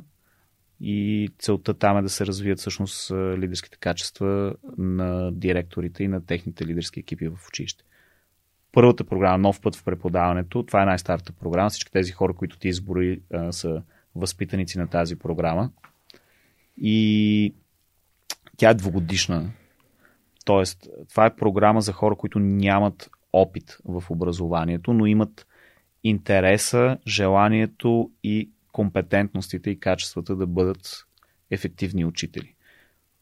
Преминават през много взискателен подбор, и влизат в тази двогодишна програма, която им позволява две неща. От една страна да придобият квалификация за учител, и от втора страна да получат необходимото обучение и подкрепа, за да станат много бързо, много ефективни в преподаването.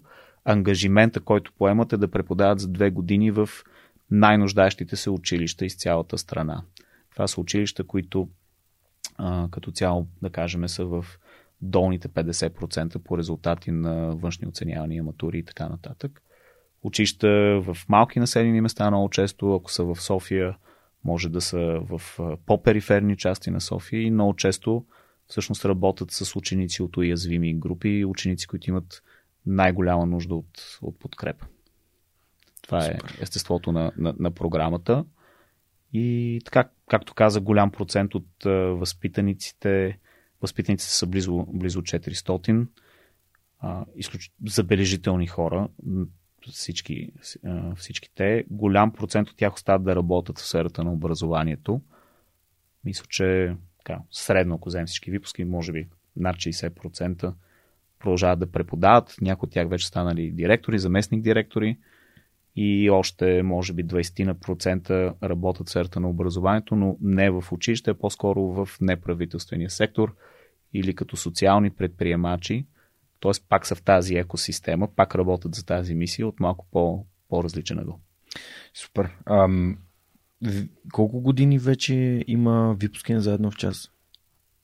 Първи випуск влезе 2011 10 значи 10, 10 випуска сега събираме, набираме 11 випуск. Да, може ли да ми така да ми очертаеш с няколко ам, думи ефектът на, нали, на заедно в час върху, върху образованието? Има ли пряк резултат, който вие сте забелязали а, или под, под една или друга форма? Просто ми е интересно, защото това на първо четене за стотиците хиляди нали, ученици в България, 400 учителя за 10 години не е вау.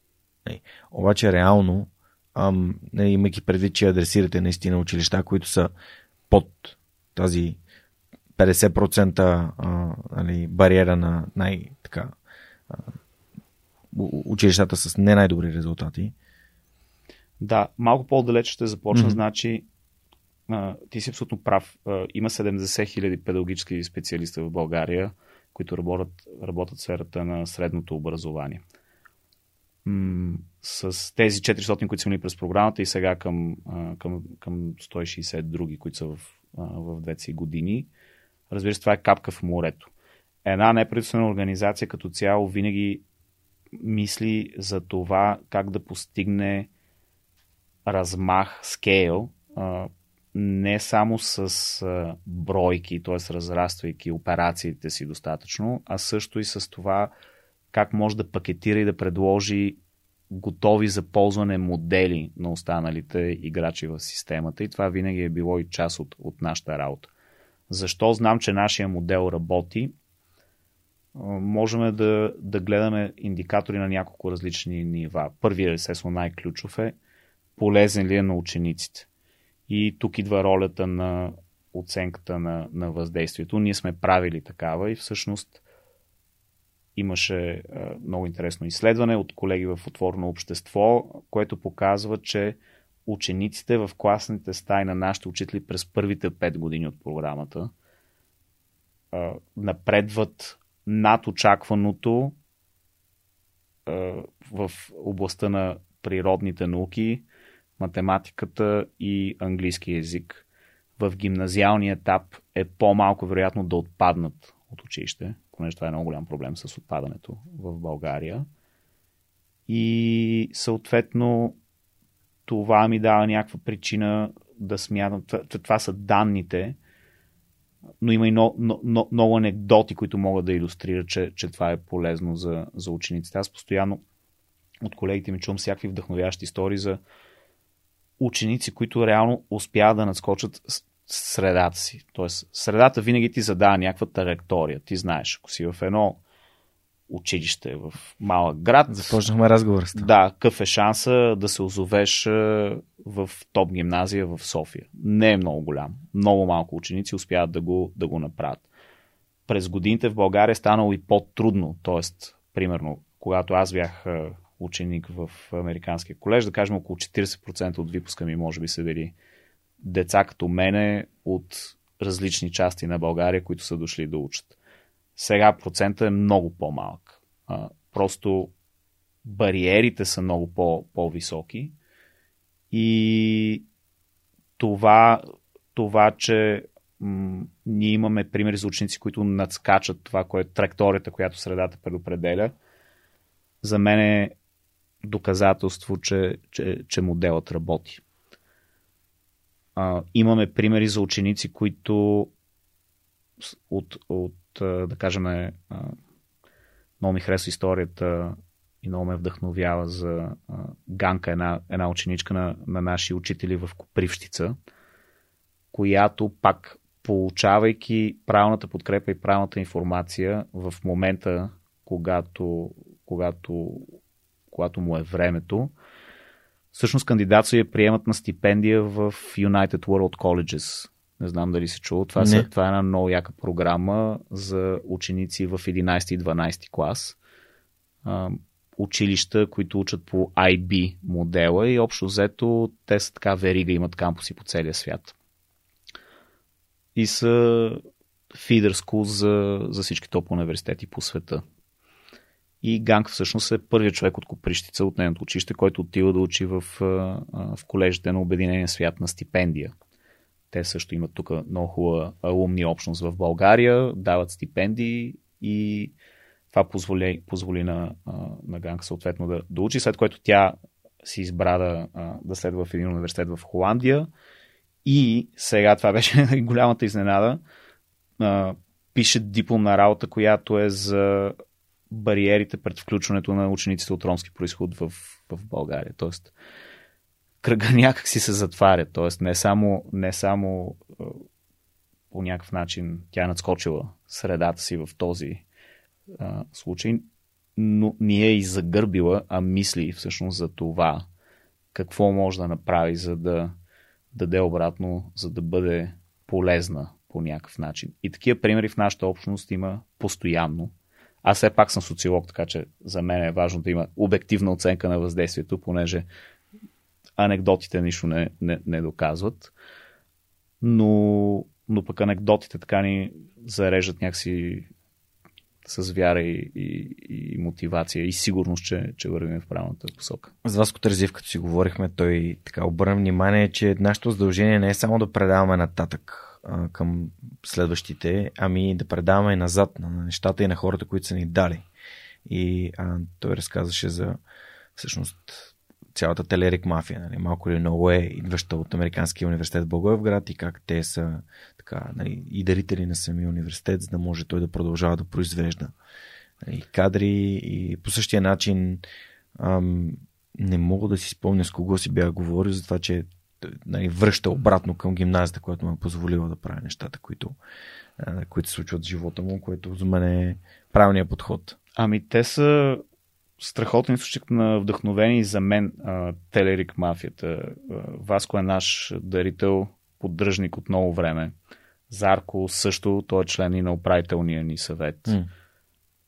Това със сигурност са хора, които разбират важността на това да, както ти каза, да предадеш нататък, да върнеш на общността по някакъв начин и понеже ти ме пита и още какво ме мотивирало и ме е задържал в тая работа, това, че имаме такива партньори и самишленици. Тоест, а, крайна сметка, не всичко е лесно в това, което правим, не винаги всичко се получава, не винаги виждаш резултат, но това да си част от такава общност от самишленици, които всички споделят тая ценност, много силно, че всяко деце заслужава да има достъп до топ образование и, и са готови да направят всичко за него. Те не само са дарители, те ни помагат и да, да достигнем до други дарители, да наберем средства – ам, менторират ме. С Зарко постоянно се чувам, като имам всякакви казуси и така нататък. А, това, това е много мотивиращо и много, много, много зареждащо. И някак си кръга се разширява, така го усещам. Ето тук е супер впечатляващо как а, човек като теб, който е фокусиран върху образованието, един вид получава подкрепа от бизнеса, а, нали, дори само чрез менторството и коучинга и средствата да ги оставим на, среди, на, на страни, а, това за мен лично показва, че наистина този, тази среда, този балон, както аз го наричам, той, той се разширява между сходно мислещи хора, без значение кой с какво се занимава. И това има положителен, положително въздействие на средата. И с Зарко онзи ден се видяхме на Dronamics на представянето mm-hmm. на, на Черния лебед, mm-hmm. като заговорихме за черни лебеди, че тук се случват някакви гличове в този епизод. Да, абсолютно. Спираме, пускаме Аз записа. Казах, че ги привличам. Да, да извиняваме се, ако нещо технически не е, не е окей okay с картината, просто наистина с днес имаме нещо абсолютно неочаквано събитие, но ето пак заговорихме за Черния лебед. Там не, се запознах и с Бойко Еремов, което беше много готино, с други хора от, от, от този нашия така балон, който се опитваме. Аз чрез интервютата си да позволявам на хората, които не могат да си говорят с Траян Трянов или с Васил Трезиев, да достигнат до, до вас, до, до, до вашия път до вашата гледна точка, до, към това как да променяме и подобряваме нещата, защото нито един човек не е дошъл в подкаста да каже, че ще чака държавата да оправи по някакъв начин или ще чака от някой друг нещо да свърши. Всеки един от, от хората, които гостуват, казват, а, аз съм си взел да направя това и когато имам нужда от помощ, търси някой друг от балона, той ми помага да ми знания, умения, контакти и това, е, това за мен е пътят. Mm-hmm. И ти си се заел всъщност като, не, с, като част от нали, заедно в час да възпитаваш тези хора, които са за хората, които слушат в подкаста в момента, като теб. Тоест, това са учителите. Учителите за децата са, както в момента ти, към слушателите и зрителите на подкаста. Те гледат черпят знания, подходи, а, а, общо взето мотивация получават от, от учителя. Учителя има някаква фундаментална роля в нашия живот. И в България това да си учител е недооценено от, от държавата, всъщност недостатъчно подкрепено, а то е единствения път, в който ние може да се развиваме като, като държава с бъдеще. Да, но много е ключово и много важни теми, много важни теми засягаш. Първото нещо е, наистина е вярно, че м- хората, които ти кажеш в този подкаст, са хора, които имат това, което ние наричаме на нашия си жаргон, нагласата от мен зависи. Тоест, психолозите биха го нарекли вътрешен локус на контрол. Но т.е. идеята е, че можеш да повлияеш на ситуацията, на всяка ситуация. Да, има някакви фактори, които не зависят от тебе, но има много фактори във всяка ситуация, които зависят от тебе. Винаги има какво да направиш. Това е философията на заедно част, причината да ни има. Ние сме гражданска организация, която смята, че няма нужда да чакаме от само себе си да се решат нещата, може да допринесем. Но и повечето хора, които ни подкрепят, са хора, които имат такава нагласа към живота.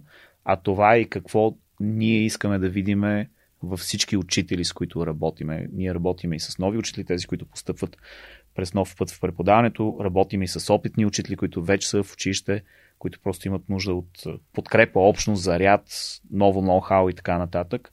Но общо между всичките тия хора, всичките тия кръгове някакси концентрични, е това споделено разбиране, че трябва да имаме тази нагласа. От мен зависи и че е много важно учениците да я придобият. Да могат те да вземат в ръце преживяванията си, ученето си, да поемат отговорност за средата си по някакъв начин. И това е като обща нишка и обща тема, ако влезеш в класни стаи на учители, нови или опитни, които работят с нас. Работата, такъв тип дейности, които насърчават такъв вид самоинициативност и осъзнатост в учениците, ще бъде нещо, което би видял навсякъде.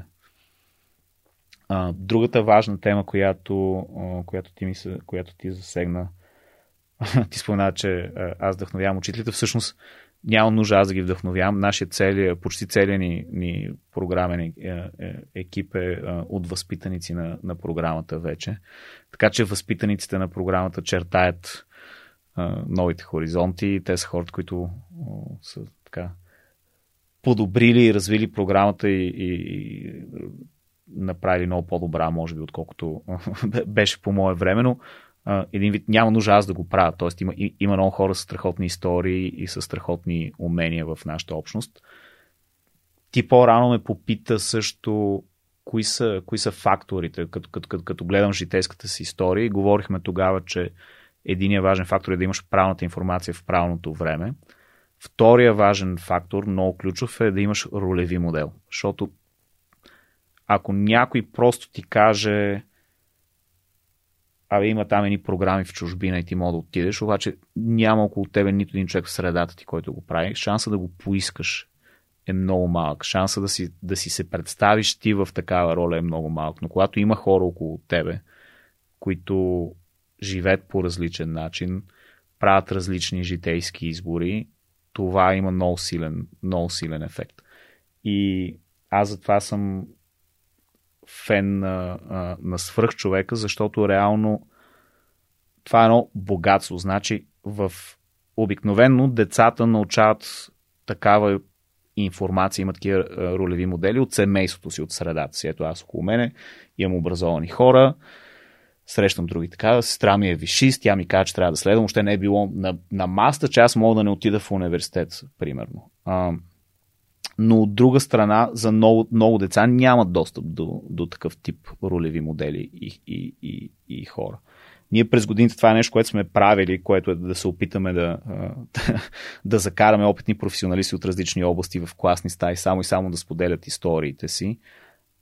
Но пак тук говорим за скел. Няма как да го направим за скел за всяка класна стая, всеки ученик, който има нужда, но подкаста, например, е едно такова съкровищница от такива истории, а, където ако ти, например, си учител и искаш да, а, искаш да накараш учениците, те си направят един списък, кои са стъпките, примерно, към мечтаната кариера. Им дадеш за задание. Окей, избери си три интервюта. Няма значение кои три. Три интервюта слушай и ми кажи какво си извлякал от това нещо. Това на практика отваря на децата хоризонти, до които те може да нямат достъп в средата, в която, а, в която растат. Така че не знам дали знаеш, но създаваш един много ценен образователен ресурс. Правиш това, което в педагогиката наричат скритата програма, the hidden curriculum. точно това житейско знание за кои са важните избори, в кой момент, какви са траекториите на успеха. Те са скрити, защото обикновено не се учат в учебника, не се учат в клас, ти ги научаваш от някъде, ако си в правилната мрежа, но реално такъв тип съдържание, като съдържанието на свръхчовекът, прави скритата програма я прави явна, същинска и всеки един ученик би могъл да се възползва за нея, ако има правилния посредник. Тоест, mm. трябва пак някой да има при тях, който разбира защо е важно те да помислят по точно тези въпроси, което също не е даденост и което е фокуса на нашата работа. Да, всъщност си давам сметка, че ако и нали, първо правейки подкаста го правя за себе си, защото когато аз имах нужда от такъв тип разговори, нямаше. И mm-hmm. осъзнавам силата на, на, на свръхчовек като инструмент за а, така непряко въздействие върху, върху децата. И мен тази дума въздействие, нали, импакт много ми, много, много ми опонира, а, за разлика от инфлуенс, нали, от влияние. А, което в България нали, малко много това с инфлуенсърството се е превърнало в някакъв тренд на, на, на готени хора, а не толкова на хора, които имат какво да кажат. За жалост. Иска ми се, като отворя YouTube, искам да видя най-гледаните видеа в България, да видя образователно, качествено съдържание, вдъхновяващо съдържание. Искам да видя там хора като Васил Тързиев, като Свилен и Константин Дронамикс, като, нали, като Зарко и като компаниите, които идват от, от и покрай Телерик и изобщо хаос групи и така нататък. А, това, което на мен ми липсва, даже аз тук, може би от около две години, откакто започна COVID, си давам сметка, че трябва да стигна до тези ученици. По някакъв начин. Трябва тези разговори, като този с теб днес, да достига до тях. Не знам как. Просто имам желанието да говоря на все повече ученици и все повече студенти. Нали, това е. Защото никой не, никой не отива при тях като ролеви модел, те си избират ролеви модели само на базата на едни думи и на едни снимки. Те не отиват да слушат, да вникнат дали този човек, който е направил влог в 3 минути, който не е писал като, като кароцар примерно 15 пъти, а, реално това е истинският човек. Или това е един образ, който е малко или много театрален и игрови образ, а не истинският човек, mm. който е успешен заради тези неща, които върши зад камера, преди да заснеме тези неща, а, които, които показва и те просто са забавление, нещо, което му носи интерес по един или друг начин. А, и това като да се върна към а, малката рибка и голямото езерце и обратното. Това е един от идиомите, който на мен ми е абсолютно много любим. А, имам два, люби, два от най-любимите ми идиоми в Англия, които придобих са нали, walk the talk, т.е. направи това, което казваш, че ще направиш или uh, do you walk the walk, нали? правиш ли това, което си казва, че ще направиш. И другото е small fish, big pond, нали? малка mm-hmm. рибка в голямо езерце, обратното big fish, small pond, а, което на български би се превел като прино дали си последен на село. Малко ли много е Mm. Такъв е аналогът. Mm. Но тук не става въпрос да си последен на село, ами да си на място, на което можеш да се учиш от другите и няма, ти не си най-умният човек в стаята, за да можеш да се развиваш, защото иначе ти си ограничен. Ограничен си от това, че егото ти казва, аз трябва да съм там, където аз съм най-умния, защото аз най-добре разбирам нещата. И когато децата им се покаже някой, който ги кара да, да си измечтаят и да, си, да се поставят на неговото място, а, това за мен нали, е вратата, която им се отваря. Те сами си отварят. Казват, ами, добре, аз защо не мога да правя така и така и така и да правя мой подкаст и да говоря на ученици. Ето, поздравявам, примерно, децата от TOS Talks, от TOS, които с подкрепата на а, завършилите TOS, които са много силна общност, започнаха да си правят техен подкаст. И дори имах удоволствието нали, да, ме, да ме интервюрат и мен и аз да съм там. В тяхната глава, за да правиш подкаст, нещо супер сложно и отивайки, консултирайки ги, помагайки им, те видяха, че не е толкова сложно и започнаха да правят малките стъпчици, но а, София е София, знаеш. Близо е, винаги може да отидеш при, при хората. Как да стигнем до тези деца, които не са в София? Защото те имат нужда най-много да повярват в себе си. 100%. Но много важни неща казваш. Няко, няколко теми, така чух, които, с които се свързвам. Едното нещо е първо, учителят е, основната му роля е да бъде коратор в някаква степен. Един ученик да кажем, в малко населено място, в средата като цяло хората по-скоро са, може би, с неголеми финансови възможности. Даже какво се лъжа, аз съм, съм срещал ученици, които живеят в села и махали, да кажем, където прино те са известни с това, че хората в, тая, в това село или в тази махала се занимават примерно с телефонни измами или че се занимават с сводничество и така нататък. И това са ролевите модели на успешните възрастни. Първо, ти въобще не мога да виниш едно дете, ако е по някакъв начин възприело нещо такова като някакъв път за себе си, защото какво си казва всеки един човек, всяко човешко същество си казва, окей, а в тази среда аз какво трябва да направя, за да благоденствам? В тази среда и в това село и в тая махала, където хората основно се издържат по този начин, това е начин, по който трябва да благоденстваш. И тук идва учителя, чиято роля е да направи така, че учениците да чуят и да видят нещо друго. И това означава да ги изкара от зоната им на комфорт по някакъв начин. Означава да им, да им влезе в пространство, защото реално ти им кажеш не, виж нещо друго. Какво мислиш за това? Да им го подбереш, да, да поканиш човека или да им пуснеш този подкаст.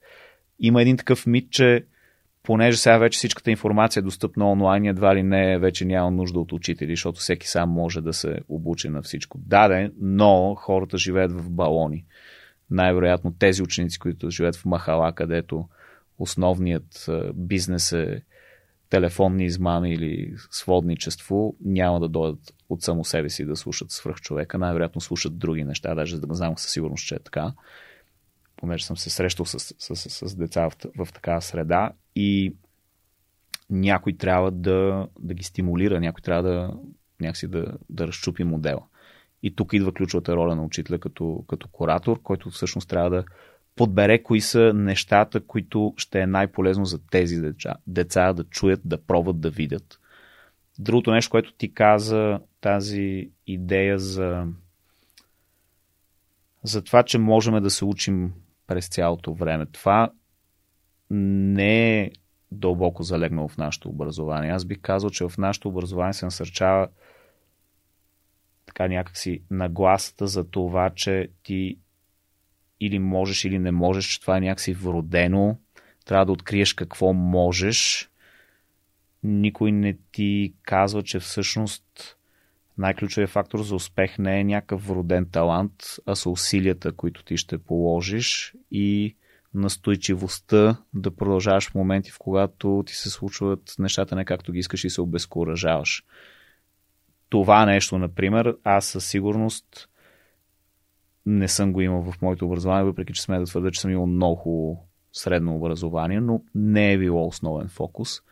И примерно тази идея, че е окей okay да греша, че няма нужда да се срамувам от грешките си и че същевременно това, че не ми идва отрък и нещо, мога нещо да направя за него и мога да го развия, нещо, което съм го владял и съм го разбрал в много по-късен етап от живота си и за мен един от основните въпроси е как да направим така, че това, което ние имаме в момента като разбиране, като знание на тази възраст, да го имаме много по-рано, защото го нямаме, защо не си спестиме цял куп главоболия и грешки, ако може някой от рано да ти ги каже тези неща. И това е основен фокус и на нашата работа и на нашия модел всъщност на работа с учители, с директори. Ние затова наблягаме толкова много на темата за социално-емоционалните умения, защото те включват точно това.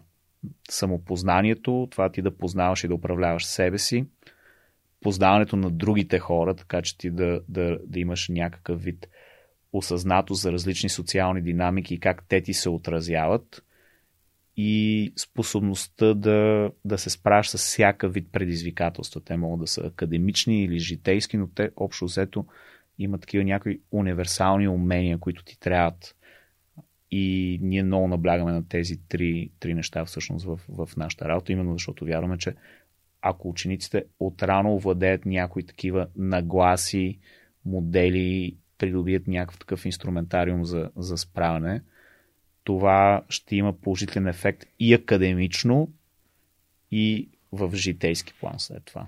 А да, ще им помогне и в кариерата. Аз не смятам, че трябва задължително основният ни фокус да бъде да подготвяме учениците да бъдат служители или работници, да ги подготвяме за кариери, ние трябва да ги подготвяме за живота и част от живота е кариерата ти. Част е това да бъдеш родител, част е това да бъдеш гражданин и те трябва да имат този набор от умени и компетентности, които ще им позволят да бъдат удовлетворени и в трите сфери на практика. Mm.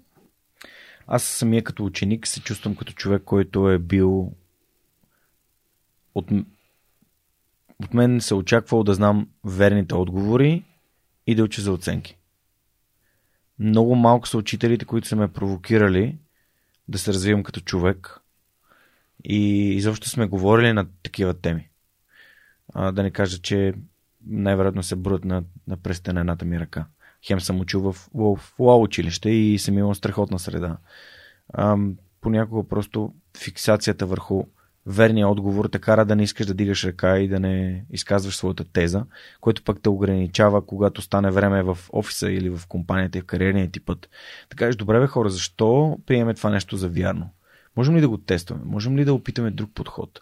Нали, това са неща, които не, те завинаги остават. И, и много се радвам, че вие сте се насочили точно към там, в тази тема, защото ти, когато си научен в училище, че ако не знаеш верния отговор, не дигаш ръка, и когато имате казус в, в фирмата, всъщност ти, ако дори да имаш предложение, ти няма да искаш да, да го предложиш. Mm-hmm. Което автоматично занижава твоята възможност да, да бъдеш полезен и да допринасяш не само за компанията ти, ами за, за клиентите и в последствие нали, това може да е бизнес, който е свързан с социално въздействие и така нататък.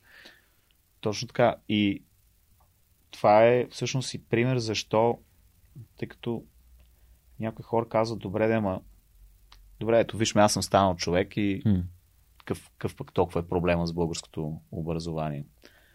Първо, аз и ти сме имали сигурно възможно най-доброто средно образование, което България може да предложи. Били сме в супер подбрана среда, с страхотни съученици, всичките, които са минали някакъв много висок бар, за да влязат там.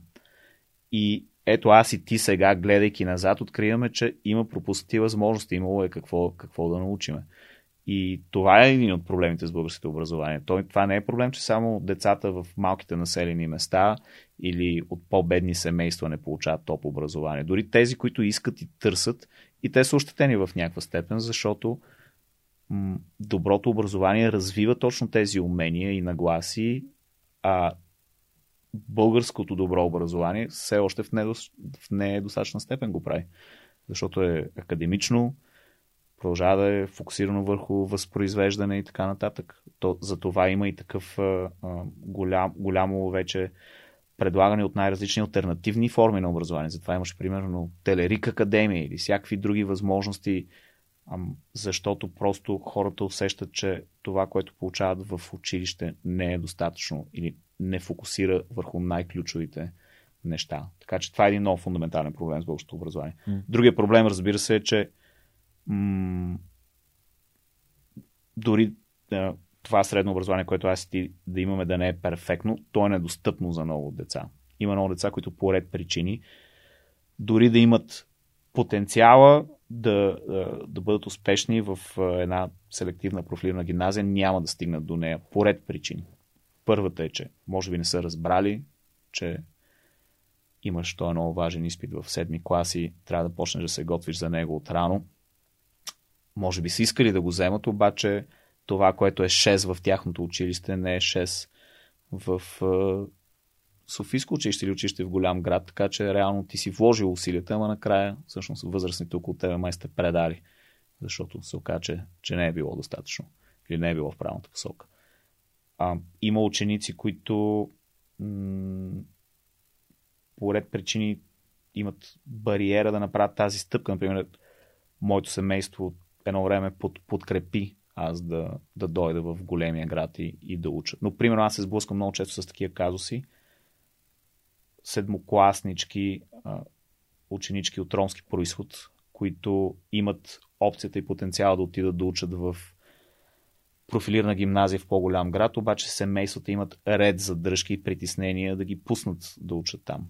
Първо, защото не без основание знаят, че детето най-вероятно ще бъде по някакъв начин обект на подигравки и на лошо отношение и така нататък. Втора причина, че те трябва да подсигурят средства да живее това дете на общежитие или на квартира, да пътува много често от малките населени места до големите градове, няма подходящ транспорт изобщо за такова нещо. Става много сложна тая, цялата, цялата, цялата логистика. Моите родители, при когато мене ме приеха в колежа, моята майка так му беше приключила кариерата си в театъра, и, но тя беше образован човек вишист, реши да дойде в София да започне нова кариера, почна да се занимава с недвижими имоти, но окей, ако семейството няма този културен и социален капитал и няма възможността, съответно, да отиде да придружи детето, какво правиме? И реално по този начин ние изпускаме супер много деца. Супер много деца изостават, остават зад борда на практика, заради недомислици в системата ни, заради недоглеждане от страна на, на възрастните, които имат отговорността да направят път пред тия деца, да им, да им, да им разкрият път. Да. Как можем, как можем да им да бъдем максимално полезни? Има ли нещо, което не правим или не правим достатъчно, за да дадем път на тези, на тези деца? Нали? Ти каза информацията определено нали, я има и всъщност просто някои от децата не стигат до нея, не могат да я търсят, но има и други неща, които като и аз като свръхчовекът, нали, представител на, на тези как да кажа, този балон, който иска да, да, да създава положително въздействие в България. Може би съм пропуснал или не съм, не съм се сетил да, за да мога да помогна на, на повече деца. Ами аз ти казах, че ти всъщност си намерил един много интересен начин да бъдеш полезен, за който може би не си даваш сметка, защото аз наистина смятам, че възможността децата да изследват и да опознават различни такива траектории на, на успеха и на, на развитието е много така че по някакъв начин определено мисля, че, че помагаш. Иначе аз не съм изцяло фен на идеята, че нали, по-рано с, с теб си говорихме за рециклирането, нали, кой от нас зависи. Окей, но има неща, които изискват системно а, разрешение. Ти сигурно можеш да посетиш 10-20 училища, ама те са 2100 в България.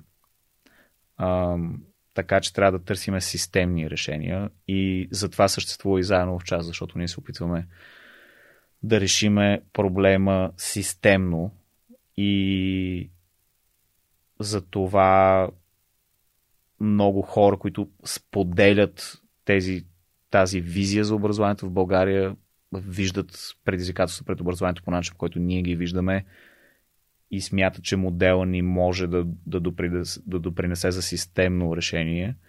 Като цяло стават наши самишленици. Даряват ни, подкрепят ни, представят ни на, на други потенциални дарители, дават ни микрофона, както ти в момента правиш и ми даваш възможността да, да разкажа за това, което ние правим. А, даваш го и на наши учители, възпитаници, самишеници и така нататък. Така че това е много, това е много ценно. Но в крайна сметка голямата борба е ние да промениме въобще цялостната рамка на българското образование, за да сме сигурни, че всяко училище става такъв оазис, за какъвто си говорихме в началото. А, понеже ти спомена за хората, които ни подкрепят, а, пък ние вече си говорим толкова дълго време, искам да минем през въпросите на нашите приятели от SMS Bump, които хора от техния екип са подготвили. Те ги подготвиха за нали, миналия месец, когато трябваше да направим разговора, но а, така са отлежали с тези въпроси. Супер, нямам търпен, само ти кажа, между другото, че а, Мишо и Георги от SMS Bump са също наши дарители, регулярни дарители, така че... Браво на Мишо и на Георги. А, това, което те правят е супер яко и това буквално е нали, предай, на, на, предай нататък и, и give back, защото Мишо е от Добрич. Mm-hmm. И това за мен е нали, велико, че има хора като Мишо, като Радо Станков, които връщат обратно mm-hmm. в, в общността, където са получили своето образование. Да. А, така че ето, и а, трябва да се присъединява към нашата благодарност към хората от SMS Bump знаете, че всъщност те си развиват екипа в България, който е развоен център за този продукт SMS Bump, който е свързан с SMS маркетинг за онлайн търговци. И сега съм, младата е толкова много въпроси, но мисля, че повечето са наистина, наистина много подходящи да ти ги задам. Започваме Добре. с... Направо ще ги карам подред. Добре. Как успяваш да задържиш преподавателите си при положение, че условията, колкото и да се старае фундацията, продължават да са доста неприятни?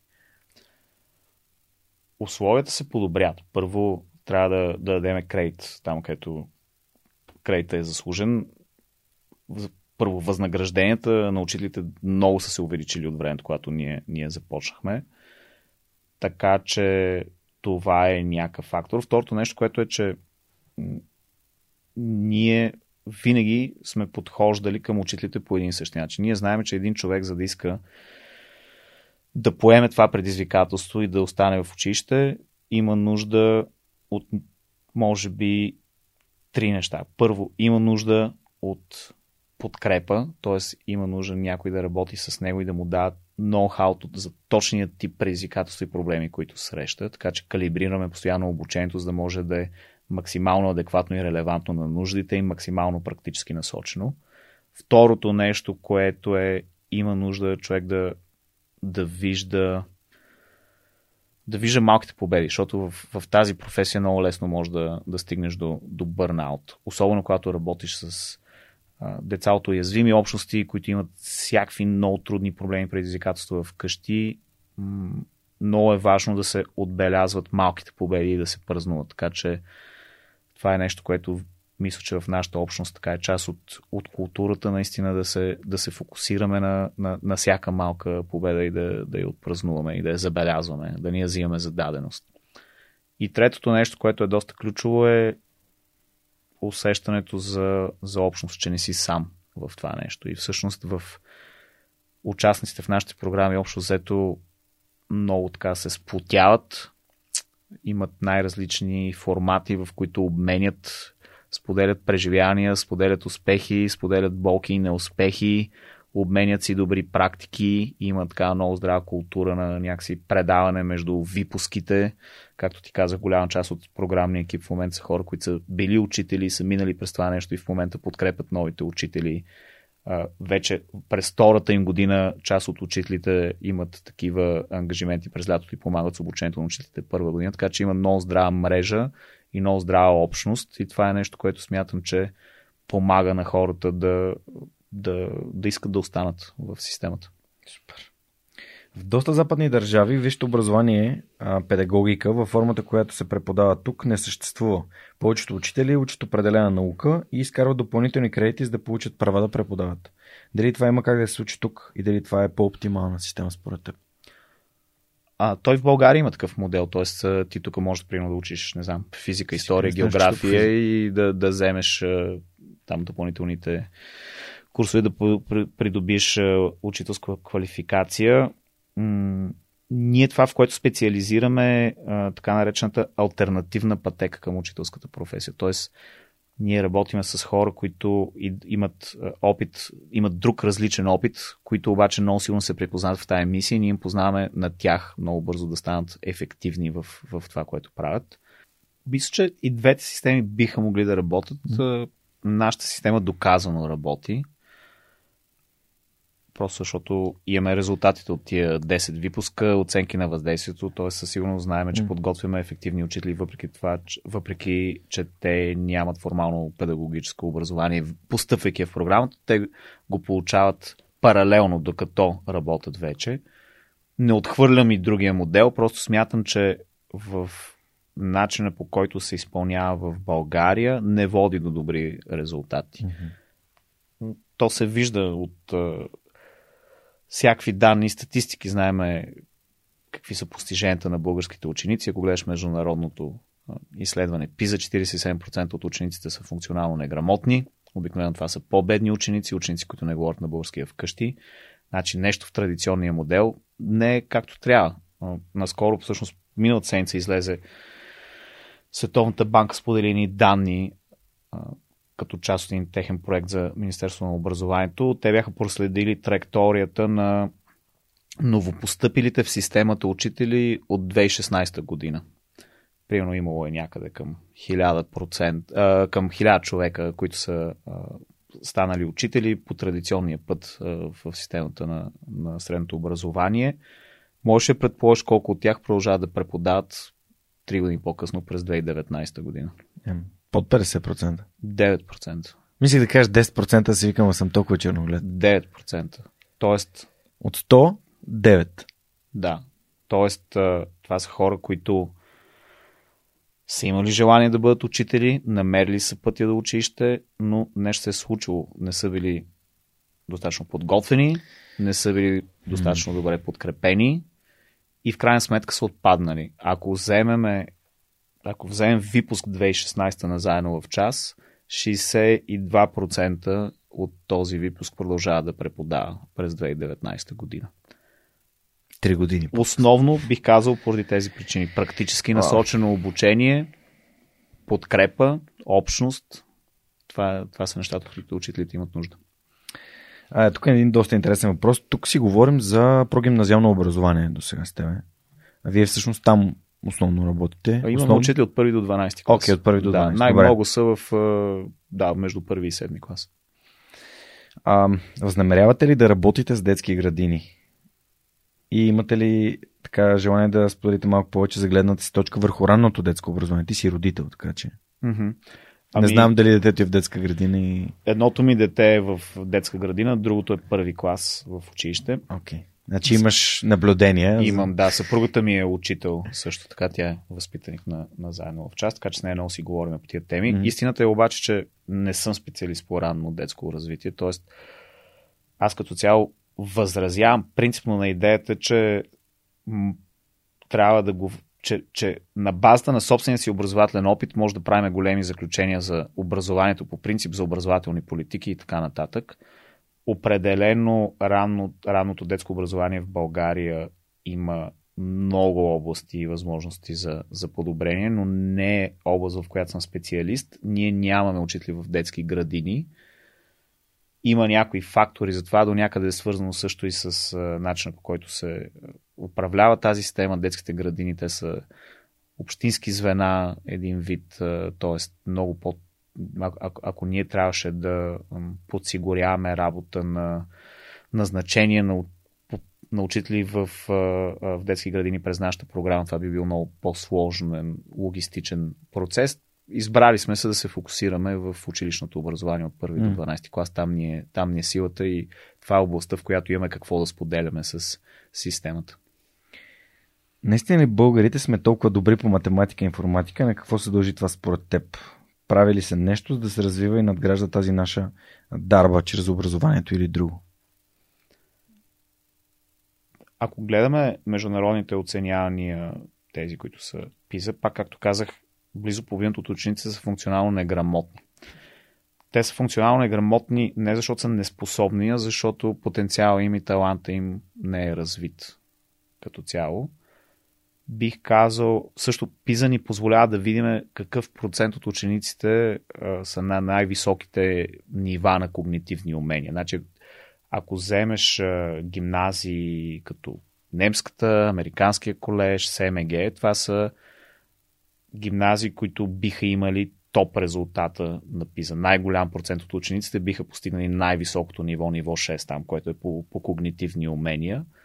Но ако гледаш системата като цяло, България произвежда относително по-малки деца, които попадат в тази категория на високи постижения, от системи, които, имат, които осигуряват по-равен достъп до качествено образование. Тоест, има връзка между това дали м- дали работ... а, ако работиш за това да развиеш таланта на всички ученици и да отвориш възможности към всички ученици от всички социални прослойки, от всички области на страната, от всички етнически лингвистични групи, тогава имаш по-голям процент ученици в тази топ категория mm. и това е една причина защо аз казвам и, и, и твърда, че България пропилява супер много потенциал, реално.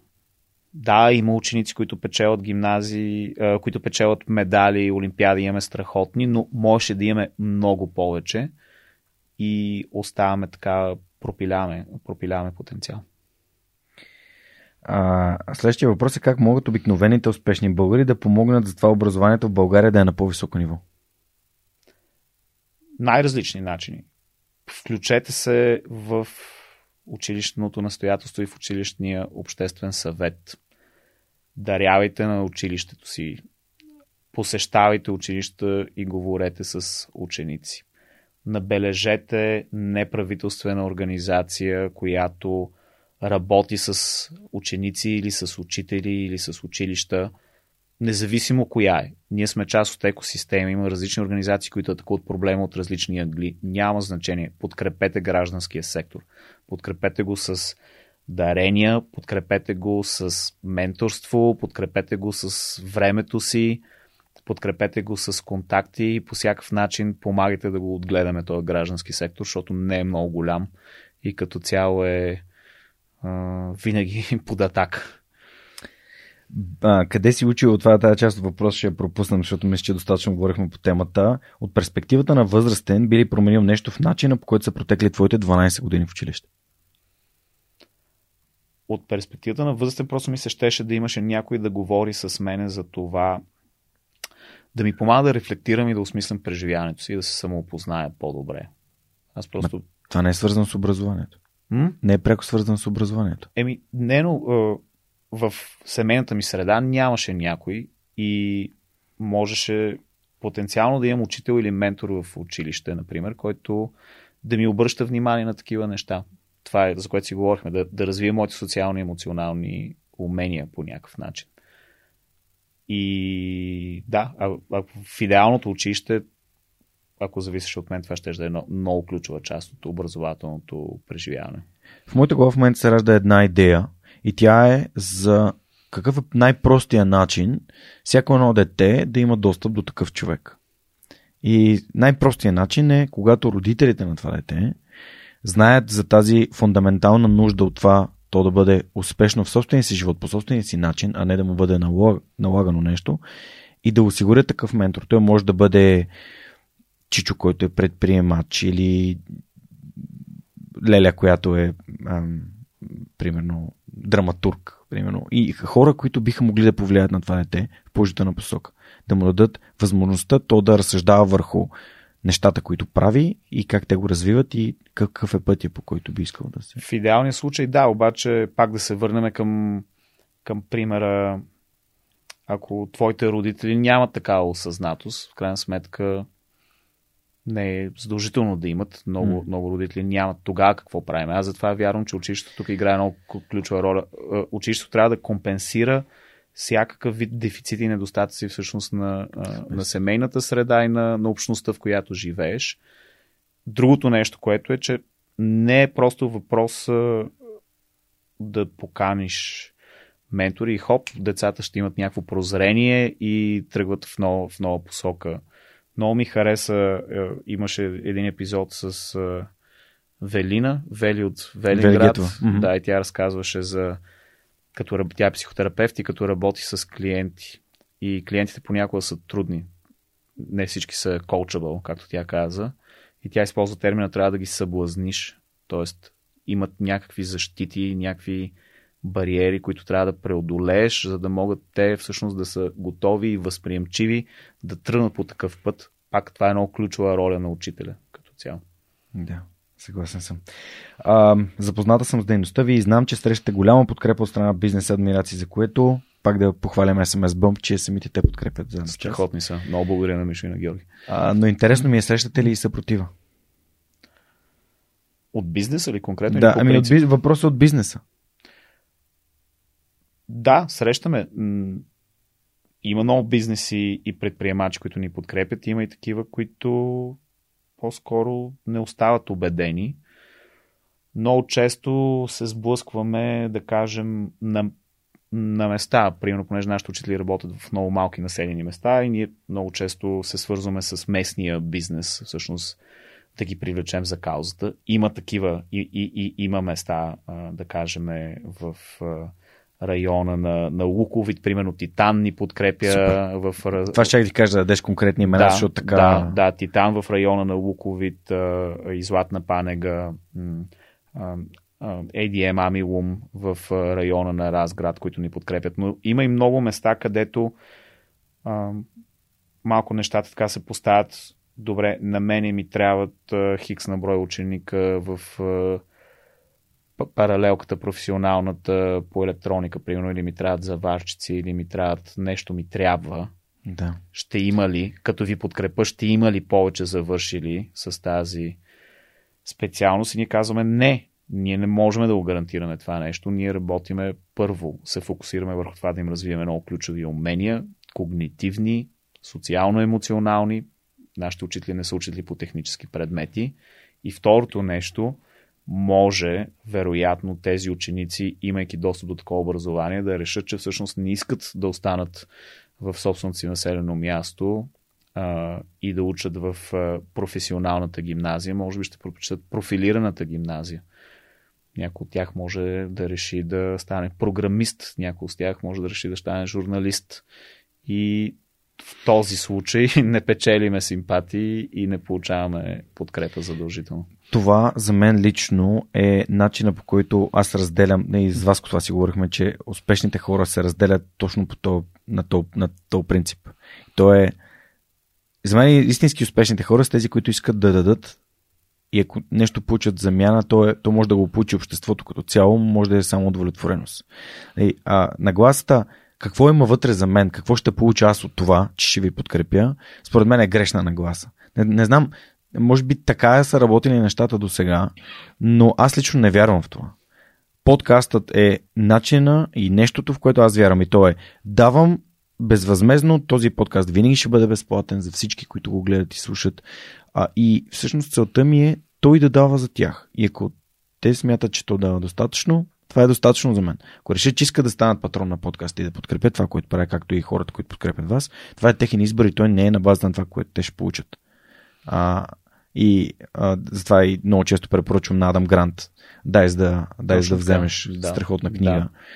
Така, че... Друга хубава нагласа, която е добре учениците да, да, да развиват. Mm. Тоест, че не е нужно да, да търсиш моментална и лична полза от това, което правиш всъщност в, в нашите mm. класни стаи. Много се работи. Затова това е вид социо-емоционално умение а, да имаш такова а, просоциално поведение реално и да правиш неща, които облагодетелстват и се от полза за всички, не задължително за тебе в, в, в личен план.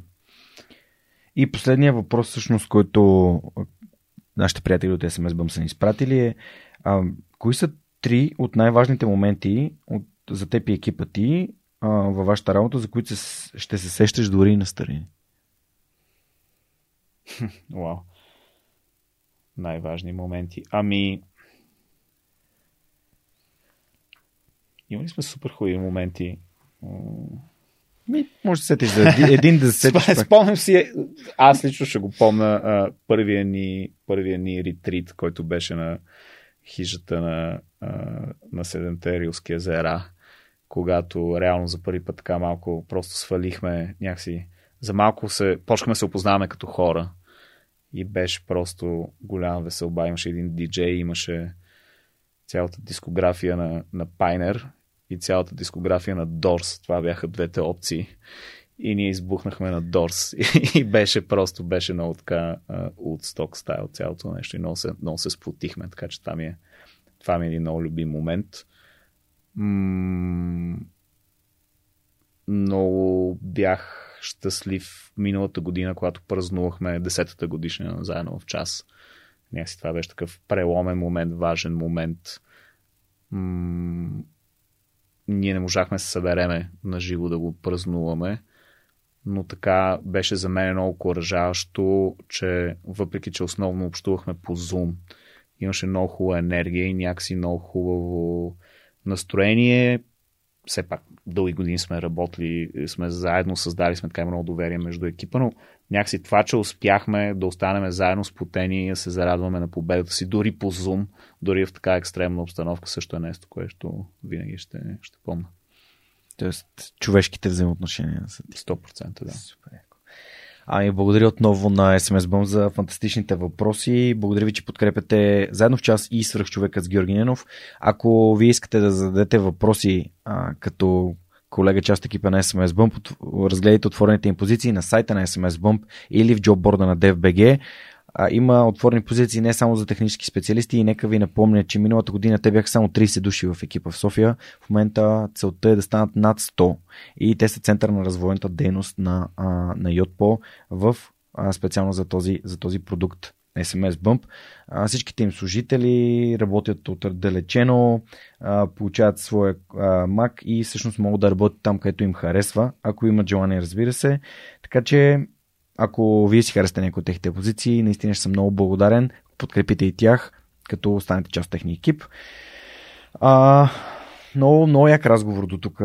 Трябва не просто, просто ти благодаря it's hitting all the boxes, както се казва, нали, абсолютно всички да, неща, се. за които исках да си, да си говорим, така сме ги, сме ги засегнали. Знаеш, че следващата тема е темата с книгите. Mm-hmm. А много бих искал mm-hmm. да, така, да, да изследвам книгите, които на теб са ти помогнали да стигнеш до това не, когнитивно и така социално-емоционално ниво. Има ли неща, които би препоръчал, а, които си чел и би искал да препоръчаш на хората, които слушат и гледат човекът? Да, има няколко книги, които бих споделил. Не задължително от е, най-ранните ми години, които са ми, които са ми отключили така, интелектуалния живот. Няма нужда чак, чак там да се връщам. Първо съм ти донесъл една книга. Всъщност. О, обичам подаръци. Имам подарък за тебе. О, благодаря. Книгата се казва Изключителните учители на Мартин Хайберман. Ето. На корицата всъщност, тя се казва Изключителни учители за децата растящи в бедност. Много ключова е, елемент от подзаглавието. На корицата е наша колега Вили Тасева. Тя беше учител по български язик и литература в Дерманци, в едно село. Пак там в района на Яблоница и Луковити. Беше наистина самата тя страхотен учител. Книгата е преведена от друг възпитаник на програмата, Майя Уорнер, която също беше, тя беше учител по английски язик в Самоков по-настоящем се занимава с преводи, изключително добър преводач, така че тя, тя преведе. Въобще това е книга, която е някакси така създадена от общността. Хаберман е много добър, страхотен такъв философ на, на, на педагогиката, да го наречем, който е правил много, много такива емпирични проучвания и изследвания върху учителите. Кои са тези учители, които всъщност са най-устойчиви в най-предизвикателната среда. Съответно, училища, такива в градски контекст в Штатите, знаеш, там Urban School е най-тежкият вид училище с деца от най-бедните възможно общности, които често са обект на насилие в къщи, живеят в среда, в която хората се стрелят, убиват и така нататък, доста, нали, живеят с доста травми. Реално а, има учители, които, които имат забележителен успех в такъв контекст, има други, които прегарят и отпадат. И той изследва всъщност какви са характеристиките на тези, които успяват да останат изключителните в случая, the outliers. outliers. И книгата е, книгата е страхотна. Препоръчваме. Ние всъщност я преведохме за да направим достъпна за, за цялата образователна общност в България. Много от принципите, които са залегнали вътре, са всъщност и така в ДНК-то на, на нашия подход. Първо към подбора на хората, какво търсиме за хората, които смятаме, че биха били ефективни учители. И второ в това върху какво фокусираме обучението и подкрепата през двете години в, в програмата. А сега, откакто вече работиме и с опитни директори и учители, всъщност как да им помогнем и те да сменят призмата и, и, и начина по който гледат на предизвикателствата, на трудните ученици, на непокорните ученици и така нататък. Супер. Благодаря ти. После ще те помоля да ми, да ми разпишеш. А има ли други книги, които би искал да препоръчаш? Да, има една. И даже аз някакво се правя, си знаех, че ще я препоръчам и, и, и с нощи си, с нощи си препоръчетох любимата глава от нея и, и ми въздействаше, и ми, да, въздейства ми по, по, по същия силен начин, който ми въздейства, когато я прочетох първи път. Това е книгата Твоето компетентно дете на Еспер Ю. Това беше първата книга за родителство, която прочетох, когато се роди сина ми, Боян. И когато я прочетох, просто си казах, окей, ако аз искам да съм добър родител на детето си и да не повтарям заучени модели, които за мене не са работили и които със сигурност не искам аз да повтарям с детето си. Трябва да започна да работя върху себе си сериозно и трябва да си намеря психотерапевт. И всъщност това беше книгата, която ме провокира да започна да работя с психотерапевт преди няколко години. Точно вчера препрочетох главата, която всъщност той говори за съществената разлика между самоуважение и самочувствие или самоувереност. Тоест това, че ние много често работиме за, за самочувствие и самоувереност, която, която обикновено идва от, от това да получаваме външно одобрение. А самоуважението е нещо съвсем различно. Това е просто да си комфортен със себе си, с всичките си всичките си неперфектни, трудни страни, всичките си ръбове и така нататък. И това е, това е, това е дълго пътуване за всеки, за всеки един човек. А, той там има много интересни всъщност и, и препоръки какво може да правим ние като родители, така че да, да сме сигурни, че децата ни развиват самоуважение, не а, такова фалшиво и само, самоувереност, която лесно може да, бъде, да, да се изпари или да се спука като, като балон. И тия съвети те са приложими и за класна стая, приложими са и за, и за родителство. Дори бих казал, че са приложими и в контекста на в контекста на менеджмента и в контекста на професионална среда, защото отново пак хората имат нужда да се почувстват зачетени, а ние много се фокусираме върху върху някакви външни цели празнуваме някакви такива малко леко повърхности неща. Всъщност това, което дълбоко мотивира хората, не винаги е това. Съгласен съм и ти благодаря. Доста често съм разсъждавал по темата за самоуважението. До сега никога не съм го наричал така. Наричал съм го увереност. А колко важно е да вярваш в себе си, защото това е нещо, което някакси вътрешно винаги съм носил. Това, че аз мога, аз ще се справя, справям се добре, аз вървя смело по моя си път, не е нужно да следвам чужди пътеки. И това, което ти казваш, първо много ме провокира да се насоча към тази книга. Надявам се и аз така да бъда родител някой ден и да мога да, да взема с пълни шепи. А, но и от гледна точка на терапията, аз самия като човек, който ходи на терапевт. И това за мен е част от моя така ментален фитнес. Ам, препоръчвам на всеки да, наистина да, да работи своите емоции а, и да работи с тези модели, които са заложени и са създадени от, от нас самите и от нашите родители, но е хубаво да си ги познаваме, за да можем да адекватно да, да оперираме машината. Точно така. Иначе не може да си реализираме потенциала, винаги влизаме в едни същи ситуации, попадам в едни същи драми и живота ни вър, върти като едно колело, което, от което не може да излезем. Точно така, съгласен съм. А, супер, нещо друго, което би искал да препоръчаш? Това искам да препоръчам една българска книга. А, ние с тебе си говорихме. Това е българската книга, която така най-ново ме докоснала и ме е разчувствала някакси в последно време. Попаднах на нея по пълна случайност аудиокнига на Ивайло Кунев. Книгата за лидерските истории. Забраните, забраните истории на България, Забра... 7 урока за лидерство. Точно така, точно така. Феноменална книга, просто подарявам я наляво и надясно и се много ме, много ме впечатли. Ивайло Кунев е, той е бил гост на подкасти, така че... Близък приятел му е. Да, хората могат да, могат да чуят подкаст с него. Много интересни такива микроистории. Те са за, за български предприемачи, български генерали, полковници в единия случай, но много забележителна книга. Просто това са такъв тип истории, които аз бих искал децата ми да слушат, даже... Дори специ... капитани, между другото, само да кажа. Да, да, да, да, точно така. А, в... Дори специално си направих труда, когато правихме така един, един летен семейен роуд трипи. След като чух първата глава на книгата, бях това е уникално, искам детето ми да го чуя, искам Боян да го чуя в, как ти казах, първи клас сега. И всъщност лятото, понеже бяхме на роуд трипи, нали, ние определяме какво се слуша и той трябваше да чуе аудиокнигата с нас. И му стана много интересно нали, съответно доста разговори така отключи и провокира за българската история, за различни моменти от нея и разбира се вече за такъв тип различни умения, които хора в много критични моменти за страната са в крайна сметка много важни умения на гласи, които са им позволили да, да, да, да, да благоденстват и да просъществуват или, и, или да допринесат в много трудна и предизвикателна ситуация. Така че книгата е фантастична и Вал е много добър разказвач. И okay. Е. просто е... Ще ми се така се преподаваше историята по принцип.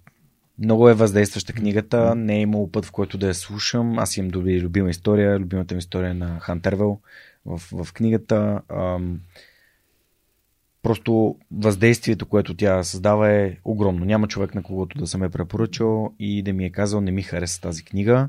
А, отварям завеста. В момента Иво създава втора такава книга, т.е. един вид сиквел. То не е сиквел, т.е. са други истории, но а, ще бъде като втора част. И отделно да кажа, че аз и моят приятел Георги Станоилов сме се хванали да направим нещо много интересно за друга книга, която говори за достоинствата на българина която съвсем скоро ще бъде налична на пазара, която ние преиздаваме, защото хората трябва да знаят за тази книга. И специално когато сме готови, ще ти изпратя едно копие, за да. Супер, много ще ми е Виж, още е изненада, но наистина ни се иска книгите, в които се говори за, за нашите сънародници, за тяхното достоинство, тези нагласи, тези а, умения, които те са имали, да ги, да ги възобновим. А, като естествено за мен е много важно да начертаем линията между нали, родолюбието и национализма, което не искам да създава такова усещане. Просто за мен е важно хората като хора да са, а, да са добри, да преподават, да са добри ролеви модели, да дадат добрия пример.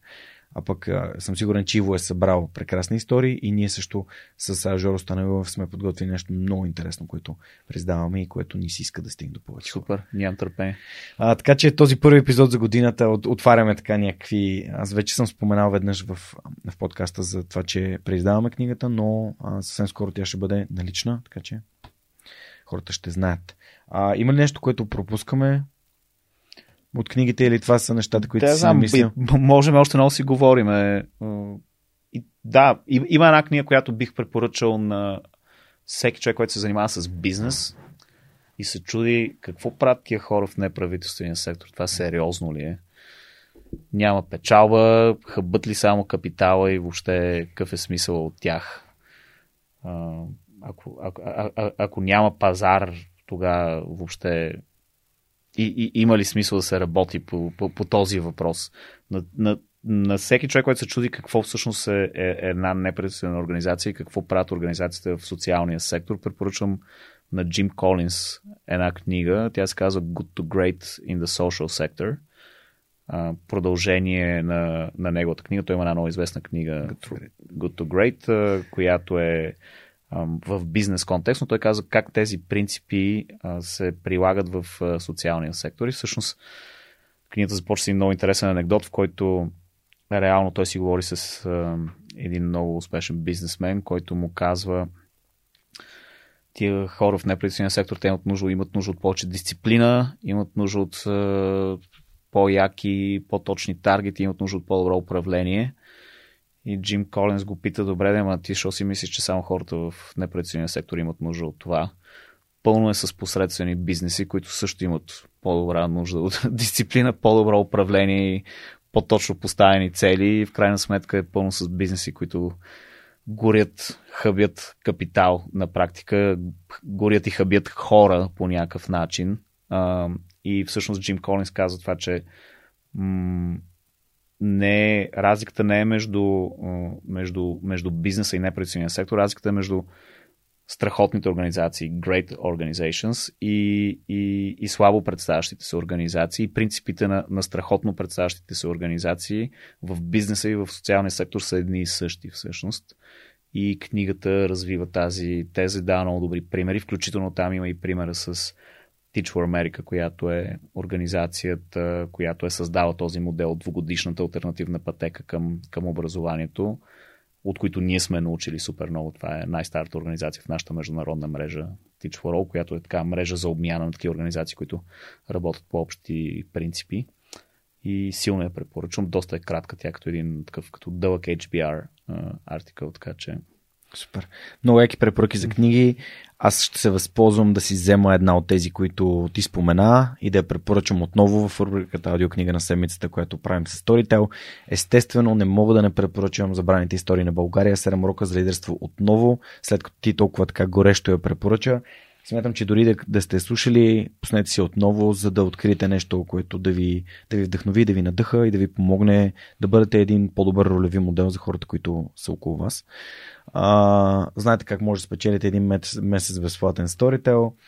А, това може да стане като пуснете едно стори в Инстаграм, просто тагнете любимата ви аудиокнига и свърхчовекът с Георгинов, както и сторител и съответно може да спечелите един месец безплатен сторител. А, супер. Както се казва, до тук добре, просто наистина страхотен, страхотен разговор. А, наистина вярвам, че всеки гост в подкаста идва в точното време.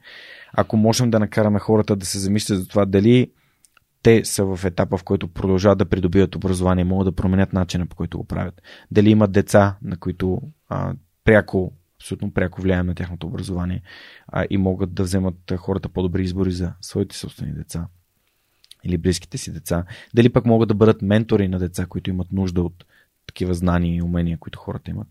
А, надявам се, че сме така, този първи епизод за годината сме започнали а, по положителен начин да променяме средата в България. А, да те питам за родителството, няколко въпроса и да се насочваме към, към финала на нашия разговор. Мисля, че вече mm-hmm. минаваме 2 часа и половина. Просто аз наистина смятам, че те може да си говорим половин ден. Така изглежда, да. Да. А, разкажи ми малко повече за това как един човек, който има добра професионална така кариера, а, изведнъж да ни попада в, в родителството и как съчетаваш двете неща. Ами не е лесно съчетаването, но това е някакси естествена фаза в живота. Просто м- поредното излизане от зоната ми на комфорт и някакси така просто ме стимулира наистина истински стимул много силен да се науча да си управлявам времето по-добре, да си управлявам енергията по-добре, да си управлявам фокуса по-добре. Не мога да кажа, че съм 100% там, защото между другото, тъкмо до някъде се бях научил и стабилизирал, и като се появи второто дете, Светлин, и нали, вече то е така експоненциално. Нали, пак още един път трябва да, да, да, да, си, да дигнеш нивото. И още съм, още съм, в, още съм в процес. Но може би най-якият аспект от цялото това нещо е, че м- ако се оставиш, децата са страхотни учители. Просто дават ти супер много полезна обратна връзка в реално време и ако си готов да я чуеш, това може да, е, може да е много полезно и а, да, Боян и Светлин са а, определено, определено са ми учители в, в, в много аспекти. Боян, а, така, по луна майтап с съпругата ми си, си говорим, че, че може би е най-социално, емоционално интелигентният човек в, в семейството. И разбира се, съпругата ми Ога е страхотен, страхотна майка а, и страхотна подкрепа за мен. Просто някакво да говориме. М- въпреки, че ние сме модерно прогресивно семейство, нямам, нямам никакво съмнение, че тя като, като, като майка изнася по-големия товар на отглеждането на, на, на нашите деца и цена, цена това и но това прави по някакъв начин и да, това, това е един споделен процес като цяло. Mm. А, понеже много ми стана интересно това да сме готови да учим от децата си. Има ли нещо, което можем да си така да използваме като барометър? Окей, готови ли сме? А изобщо слушаме ли ги? Слушаме ли се в това, което ни казват? Защото не знам, нещо, което ни помага да наистина да се, да се учим от тях. Аз имам друг приятел, който ми разказва много как неговия, един от неговите ментори е неговата дъщеря, още от както е на 5-6 годинки и всъщност може да му задава въпроси и той пита ти как мислиш и това всъщност. Но понякога си казваме, това детето аз трябва да го науча, то нищо не знае. Как а, стигаме а... до такъв тип осъзнатост? М- за мен тази книга на Яспер Юл, за която ти казах, беше, беше много ключов фактор в това. Просто си дам сметка, че м- въобще трябва да си го изби от главата, че аз трябва да съм авторитет за детето си и да през цялото време да го уча или да го поправям по някакъв начин. Той това има, и, и, има един такъв много интересен момент в книгата, в който разказва, когато се роди едно дете и родителите първите две-три седмици го гледат с гигантско обожание, просто го харесват такова каквото е и след което превключват и почват да през цялото време да се опитват да го поправят и подобрят по някакъв начин. И мисля, че не знам, на мен ми помогна някакси да си, да си дам сметка, че м- трябва да внимавам, трябва да съм осъзнат и трябва да, да, да, да се вслушвам в детето си, да, да обръщам внимание да не му дам, да не влизам в някакви такива заучени модели на, нали, на, на авторитет, на строгост и така нататък. Няко, супер, супер. Но не съм да. по никакъв начин перфектен и в някой момент се улавям. То това е готино нали, в нашето семейство, просто някакси обратната връзка идва, идва моментално и дали, ако не получа обратна връзка от, от Бояна, ще я получа от Оля или нали, винаги някой на някой дава обратна връзка и така доста са егалитарни взаимоотношенията в това отношение. Много ми харесва когато чувам за други, други връзки, в които хората общуват. Така не, и то открито. Защото за мен лично това решава абсолютно всички потенциални неразбирателства, а, неща свързани с подкрепа или с липса на такава, когато можеш да кажеш за мен това е важно, а, защото това, това и това, нали, просто ти го казвам, за да, за да го знаеш и всъщност от срещаната страна започва да, а, да очаква същото и това, това според мен е нещо, което малко ли много липсва, един вид малко сме се научили, може би е свързано с училището, да не казваме какво ни е, точно, а, другия точно. човек да се сеща. Пък, точно. Как, как, как очакваме едно дете, примерно на 5-6 годинки, да се сети, че не е лошо да му кажеш, че, че, че, че си изморен, че нещо е важно за теб, а, а, но да го, да го караш да, се съобразява с теб, без то да разбира защо, е а, нали, вменяване на, нали, то е манипулация най-малкото, което е за детето. Но да. Да, ами той между другото Еспер Ил говори за това нещо, нали, че е много ключово. Първо, ние някак от децата да го очакваме това нещо. Първото нещо, което трябва да им дадем е език. Те трябва да могат да си назовават нуждите, трябва да могат да си назовават усещанията и те много често го нямат този, този те, те, те се раждат без този език, ние им го даваме. М- за да го научат, те трябва да ни виждат и ние да го правим като цяло, така че ако ние нямаме висока социално-емоционална интелигентност, което, както казах, въобще не е даденост, аз въобще почнах да се замислям за тия въпроси на доста късен етап в, в живота си. Това, което я го казва, че трябва да правим е просто да покажем на детето си, че все пак смятаме, че това е важно и да му покажем, че и ние сме готови да се учим. И не се срамуваме да си признаеме, че не го можем това или и ние не, не го правиме добре. И трябва да можем, трябва да може да се извиняваме, трябва да може да си признаваме грешката. Пак това са това е много различен модел като цяло от това, което да знам, доминира по някакъв начин, но е възможно. А, искам да благодаря ти за всички неща, които сподели за родителството определено. Колкото и повече да, да се връщаш към Есперио и, и тази книга, а, тя е от Неда също ми е споменава. Баща и е доста често а, лектор в Академия за родители. Там също стана дума mm-hmm, за, за тази книга. Та, м- надявам се, че това и на нас ни предстои. Съответно, нямам, нямам някакси така именно такова вътрешно нетърпение да, Супер. да стана и аз родител и да мога да, да, нали, да, да въплащавам чрез действията си, не толкова чрез думите си, но а, в едно същество и това, то да бъде, да има самоуважение, да има тези, тези умения да, да разпознава емоциите в себе си и в другите и така нататък. А, но тук миналия месец правихме нещо много интересно в подкаста. Правихме един месец на блокчейн. Mm-hmm. А, по темата, защото ти казах, че родителството ме интересува, защото се надявам някой ден да бъда, но а, също така блокчейн ме интересува, защото това малко или много е следващото ниво на развитие на технологиите. И нашите приятели от LimeChain сме измислили да направим нещо така доста интерактивно с аудиторията, с гостите и с а, слушателите и зрителите на подкаста, хората да задават интересни въпроси, които самите те, на които те сами търсят отговор, свързан с блокчейн технологията. Mm-hmm, mm-hmm. А, има ли нещо, което не ли си, има ли нещо, което теб ти е интересно, а, което да обсъдим с а, Жоро, Ники и екипа на, на LimeChain и да го монтираме в някои от следващите епизоди като отговор от тях? В областта на, на блокчейн. На блокчейн да. честно да, да ти кажа, това на мен ми е едно голямо сляпо петно. Аз, може би, малко не знам поколенческо ли е какво е, но малко изоставам като цяло от The Bleeding Edge. затова го направих, затова направихме месец на блокчейн, защото аз самия се чувствах изоставащ.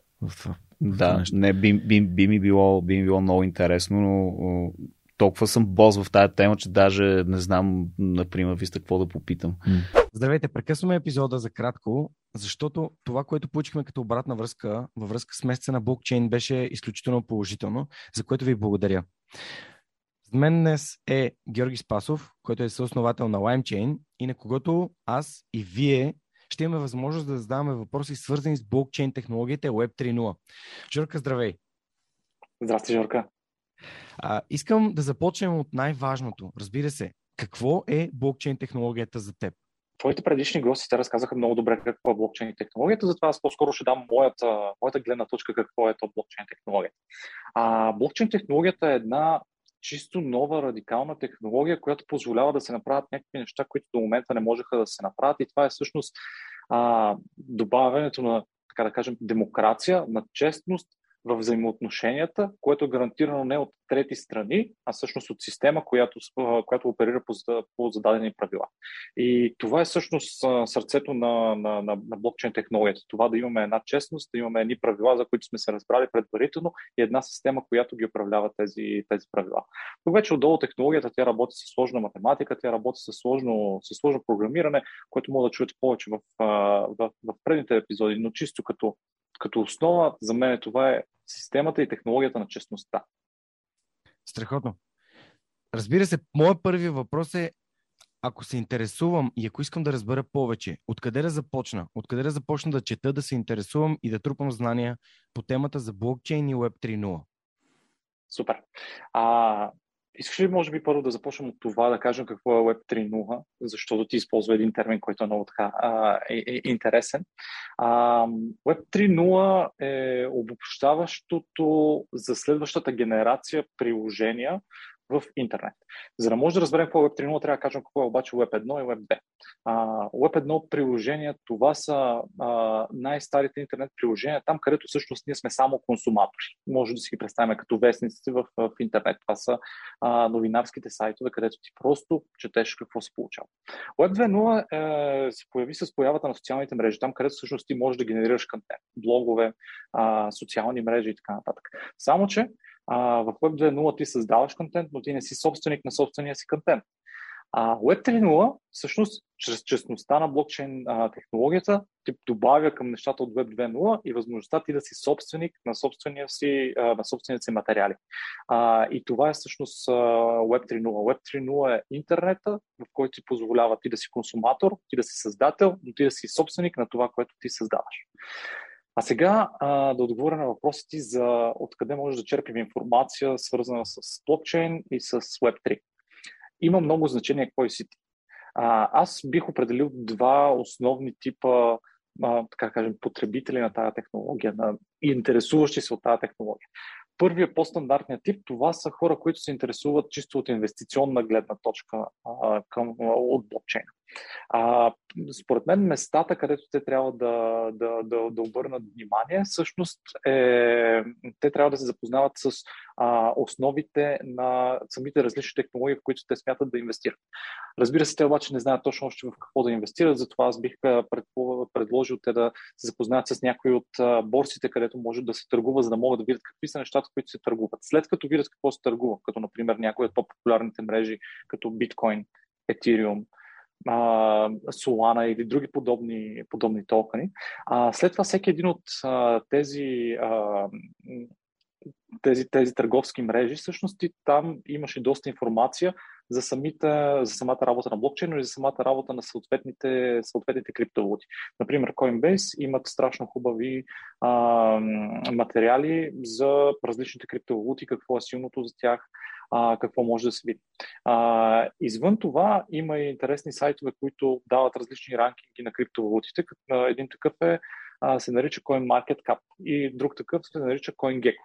А, тези, а, тези сайтове, всъщност за всяка една криптовалута може да видиш още повече информация, както финансова, така, така и нефинансова а, информация. Накрая на дни, разбира се, решението ти в какво да инвестираш, това е решение, което ти сам трябва да вземеш, в зависимост от това какви са твоите вярвания.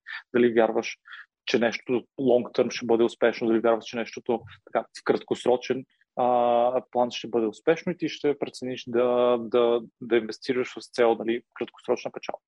Сега нещо, за което на мен ми е по-интересно, другата таргет група, която на мен ми е по-интересна, това са всъщност разработчиците а, разработчиците откъде могат да започнат а, да, да работят с, а, с технологията. Това са хора, които искат да градят посредством тази технология нови приложения, като собствени стартъпи, бизнеси, да развиват текущите си бизнеси и така нататък.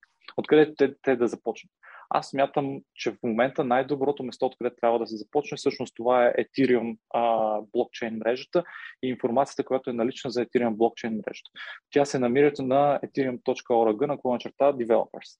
А, там има абсолютно така много голям източник информация а, която съм горда да кажа, че ние също от LimeChain сме контрибютвали към тази информация, добавили сме в тази, към тази информация.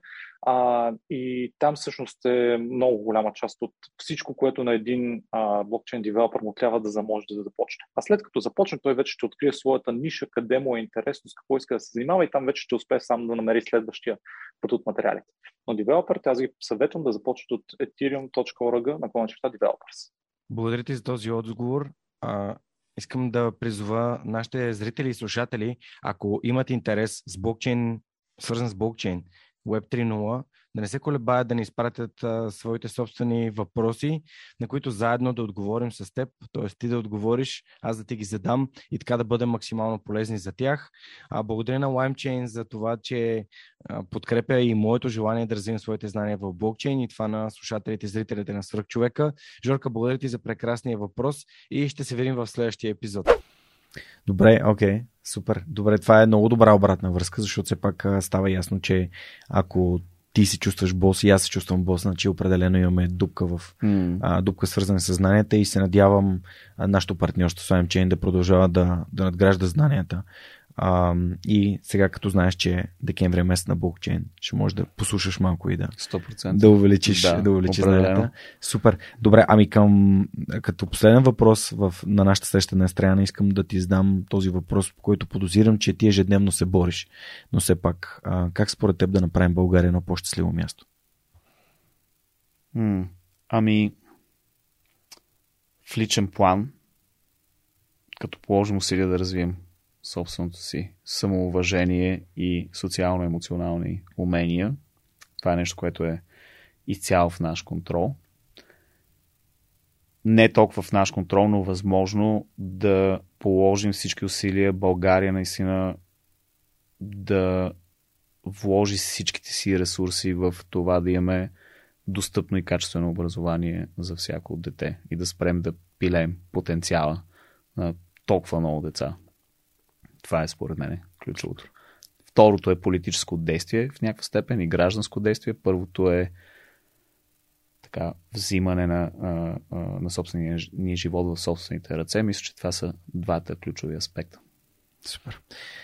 Трене, благодаря ти много, че гостува свърх човека днес. Мисля, че този разговор беше, за мен лично беше невероятно интересен а, и твоята история определено е, определено е свръхчовешка.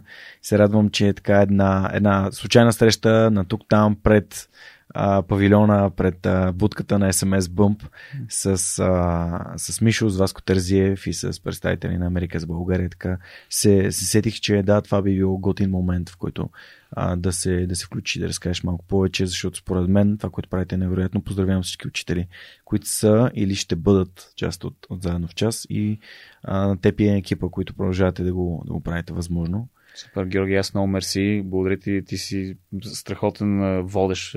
Така, направиш възможно да ме предразположиш. Аз не съм много лесен събеседник и много ти благодаря. И въобще, както ти казах, правиш нещо много ценно за образованието. Има нереализирана синергия и трябва да, трябва да го случим това. Ами с най-голямо удоволствие. Аз съм отворен винаги към партньорства с готини организации, които помагат на това България стане едно по-щастливо място, като вашата. Така че благодаря, че отдели 3 часа от времето си. Имам чувство, че в, ако те бях оставил да говориш, може да говориш много, много повече. Толкова бяха интереснички истории, през които ни преведе от Силистра, през средата, през а, Американския колеж и разбира се а, времето в САЩ, което не всеки може да се докосне до хора, които са учили в най-известния университет в света, нали, като Харвард, така че а, за мен е удоволствие и привилегия, че прекарахме тези 3 часа заедно. А, благодаря ви и на вас, че бяхте с свръхчовекът с Георги Ненов за пореден вторник. Обещавам ви през 2022 година предстоят все така интересни и вдъхновяващи епизоди. А, защото знаете, че свръхчовекът ви разказва истории, които вдъхновяват всеки вторник в любимата платформа за слушане и гледане на подкасти. Може да подкрепите това, което правим по няколко начина. Да го разкажете на приятелите си за това. Можете да го споделите на някои от вашите социални а, профили или пък просто да решите да подкрепите подкаста като дарител, като отидете в сайта на Свръхчовекът и в горния десен натиснете бутона подкрепини. Разбира се, ако сте организация, искате да подкрепите това нещо като партньор на подкаста, напишете ме едно имейл, че ще се радвам да се видим, да поговорим и да видим как това нещо може да бъде направено в win-win или единствения начин, по който това нещо може да работи система, в която всички получават наистина а, стойност и добри резултати. Това беше всичко от нас. Аз и Траян Траянов ви пожелаваме вдъхновяваща седмица и до следващия епизод на Свърхчовекът. Чао, чао!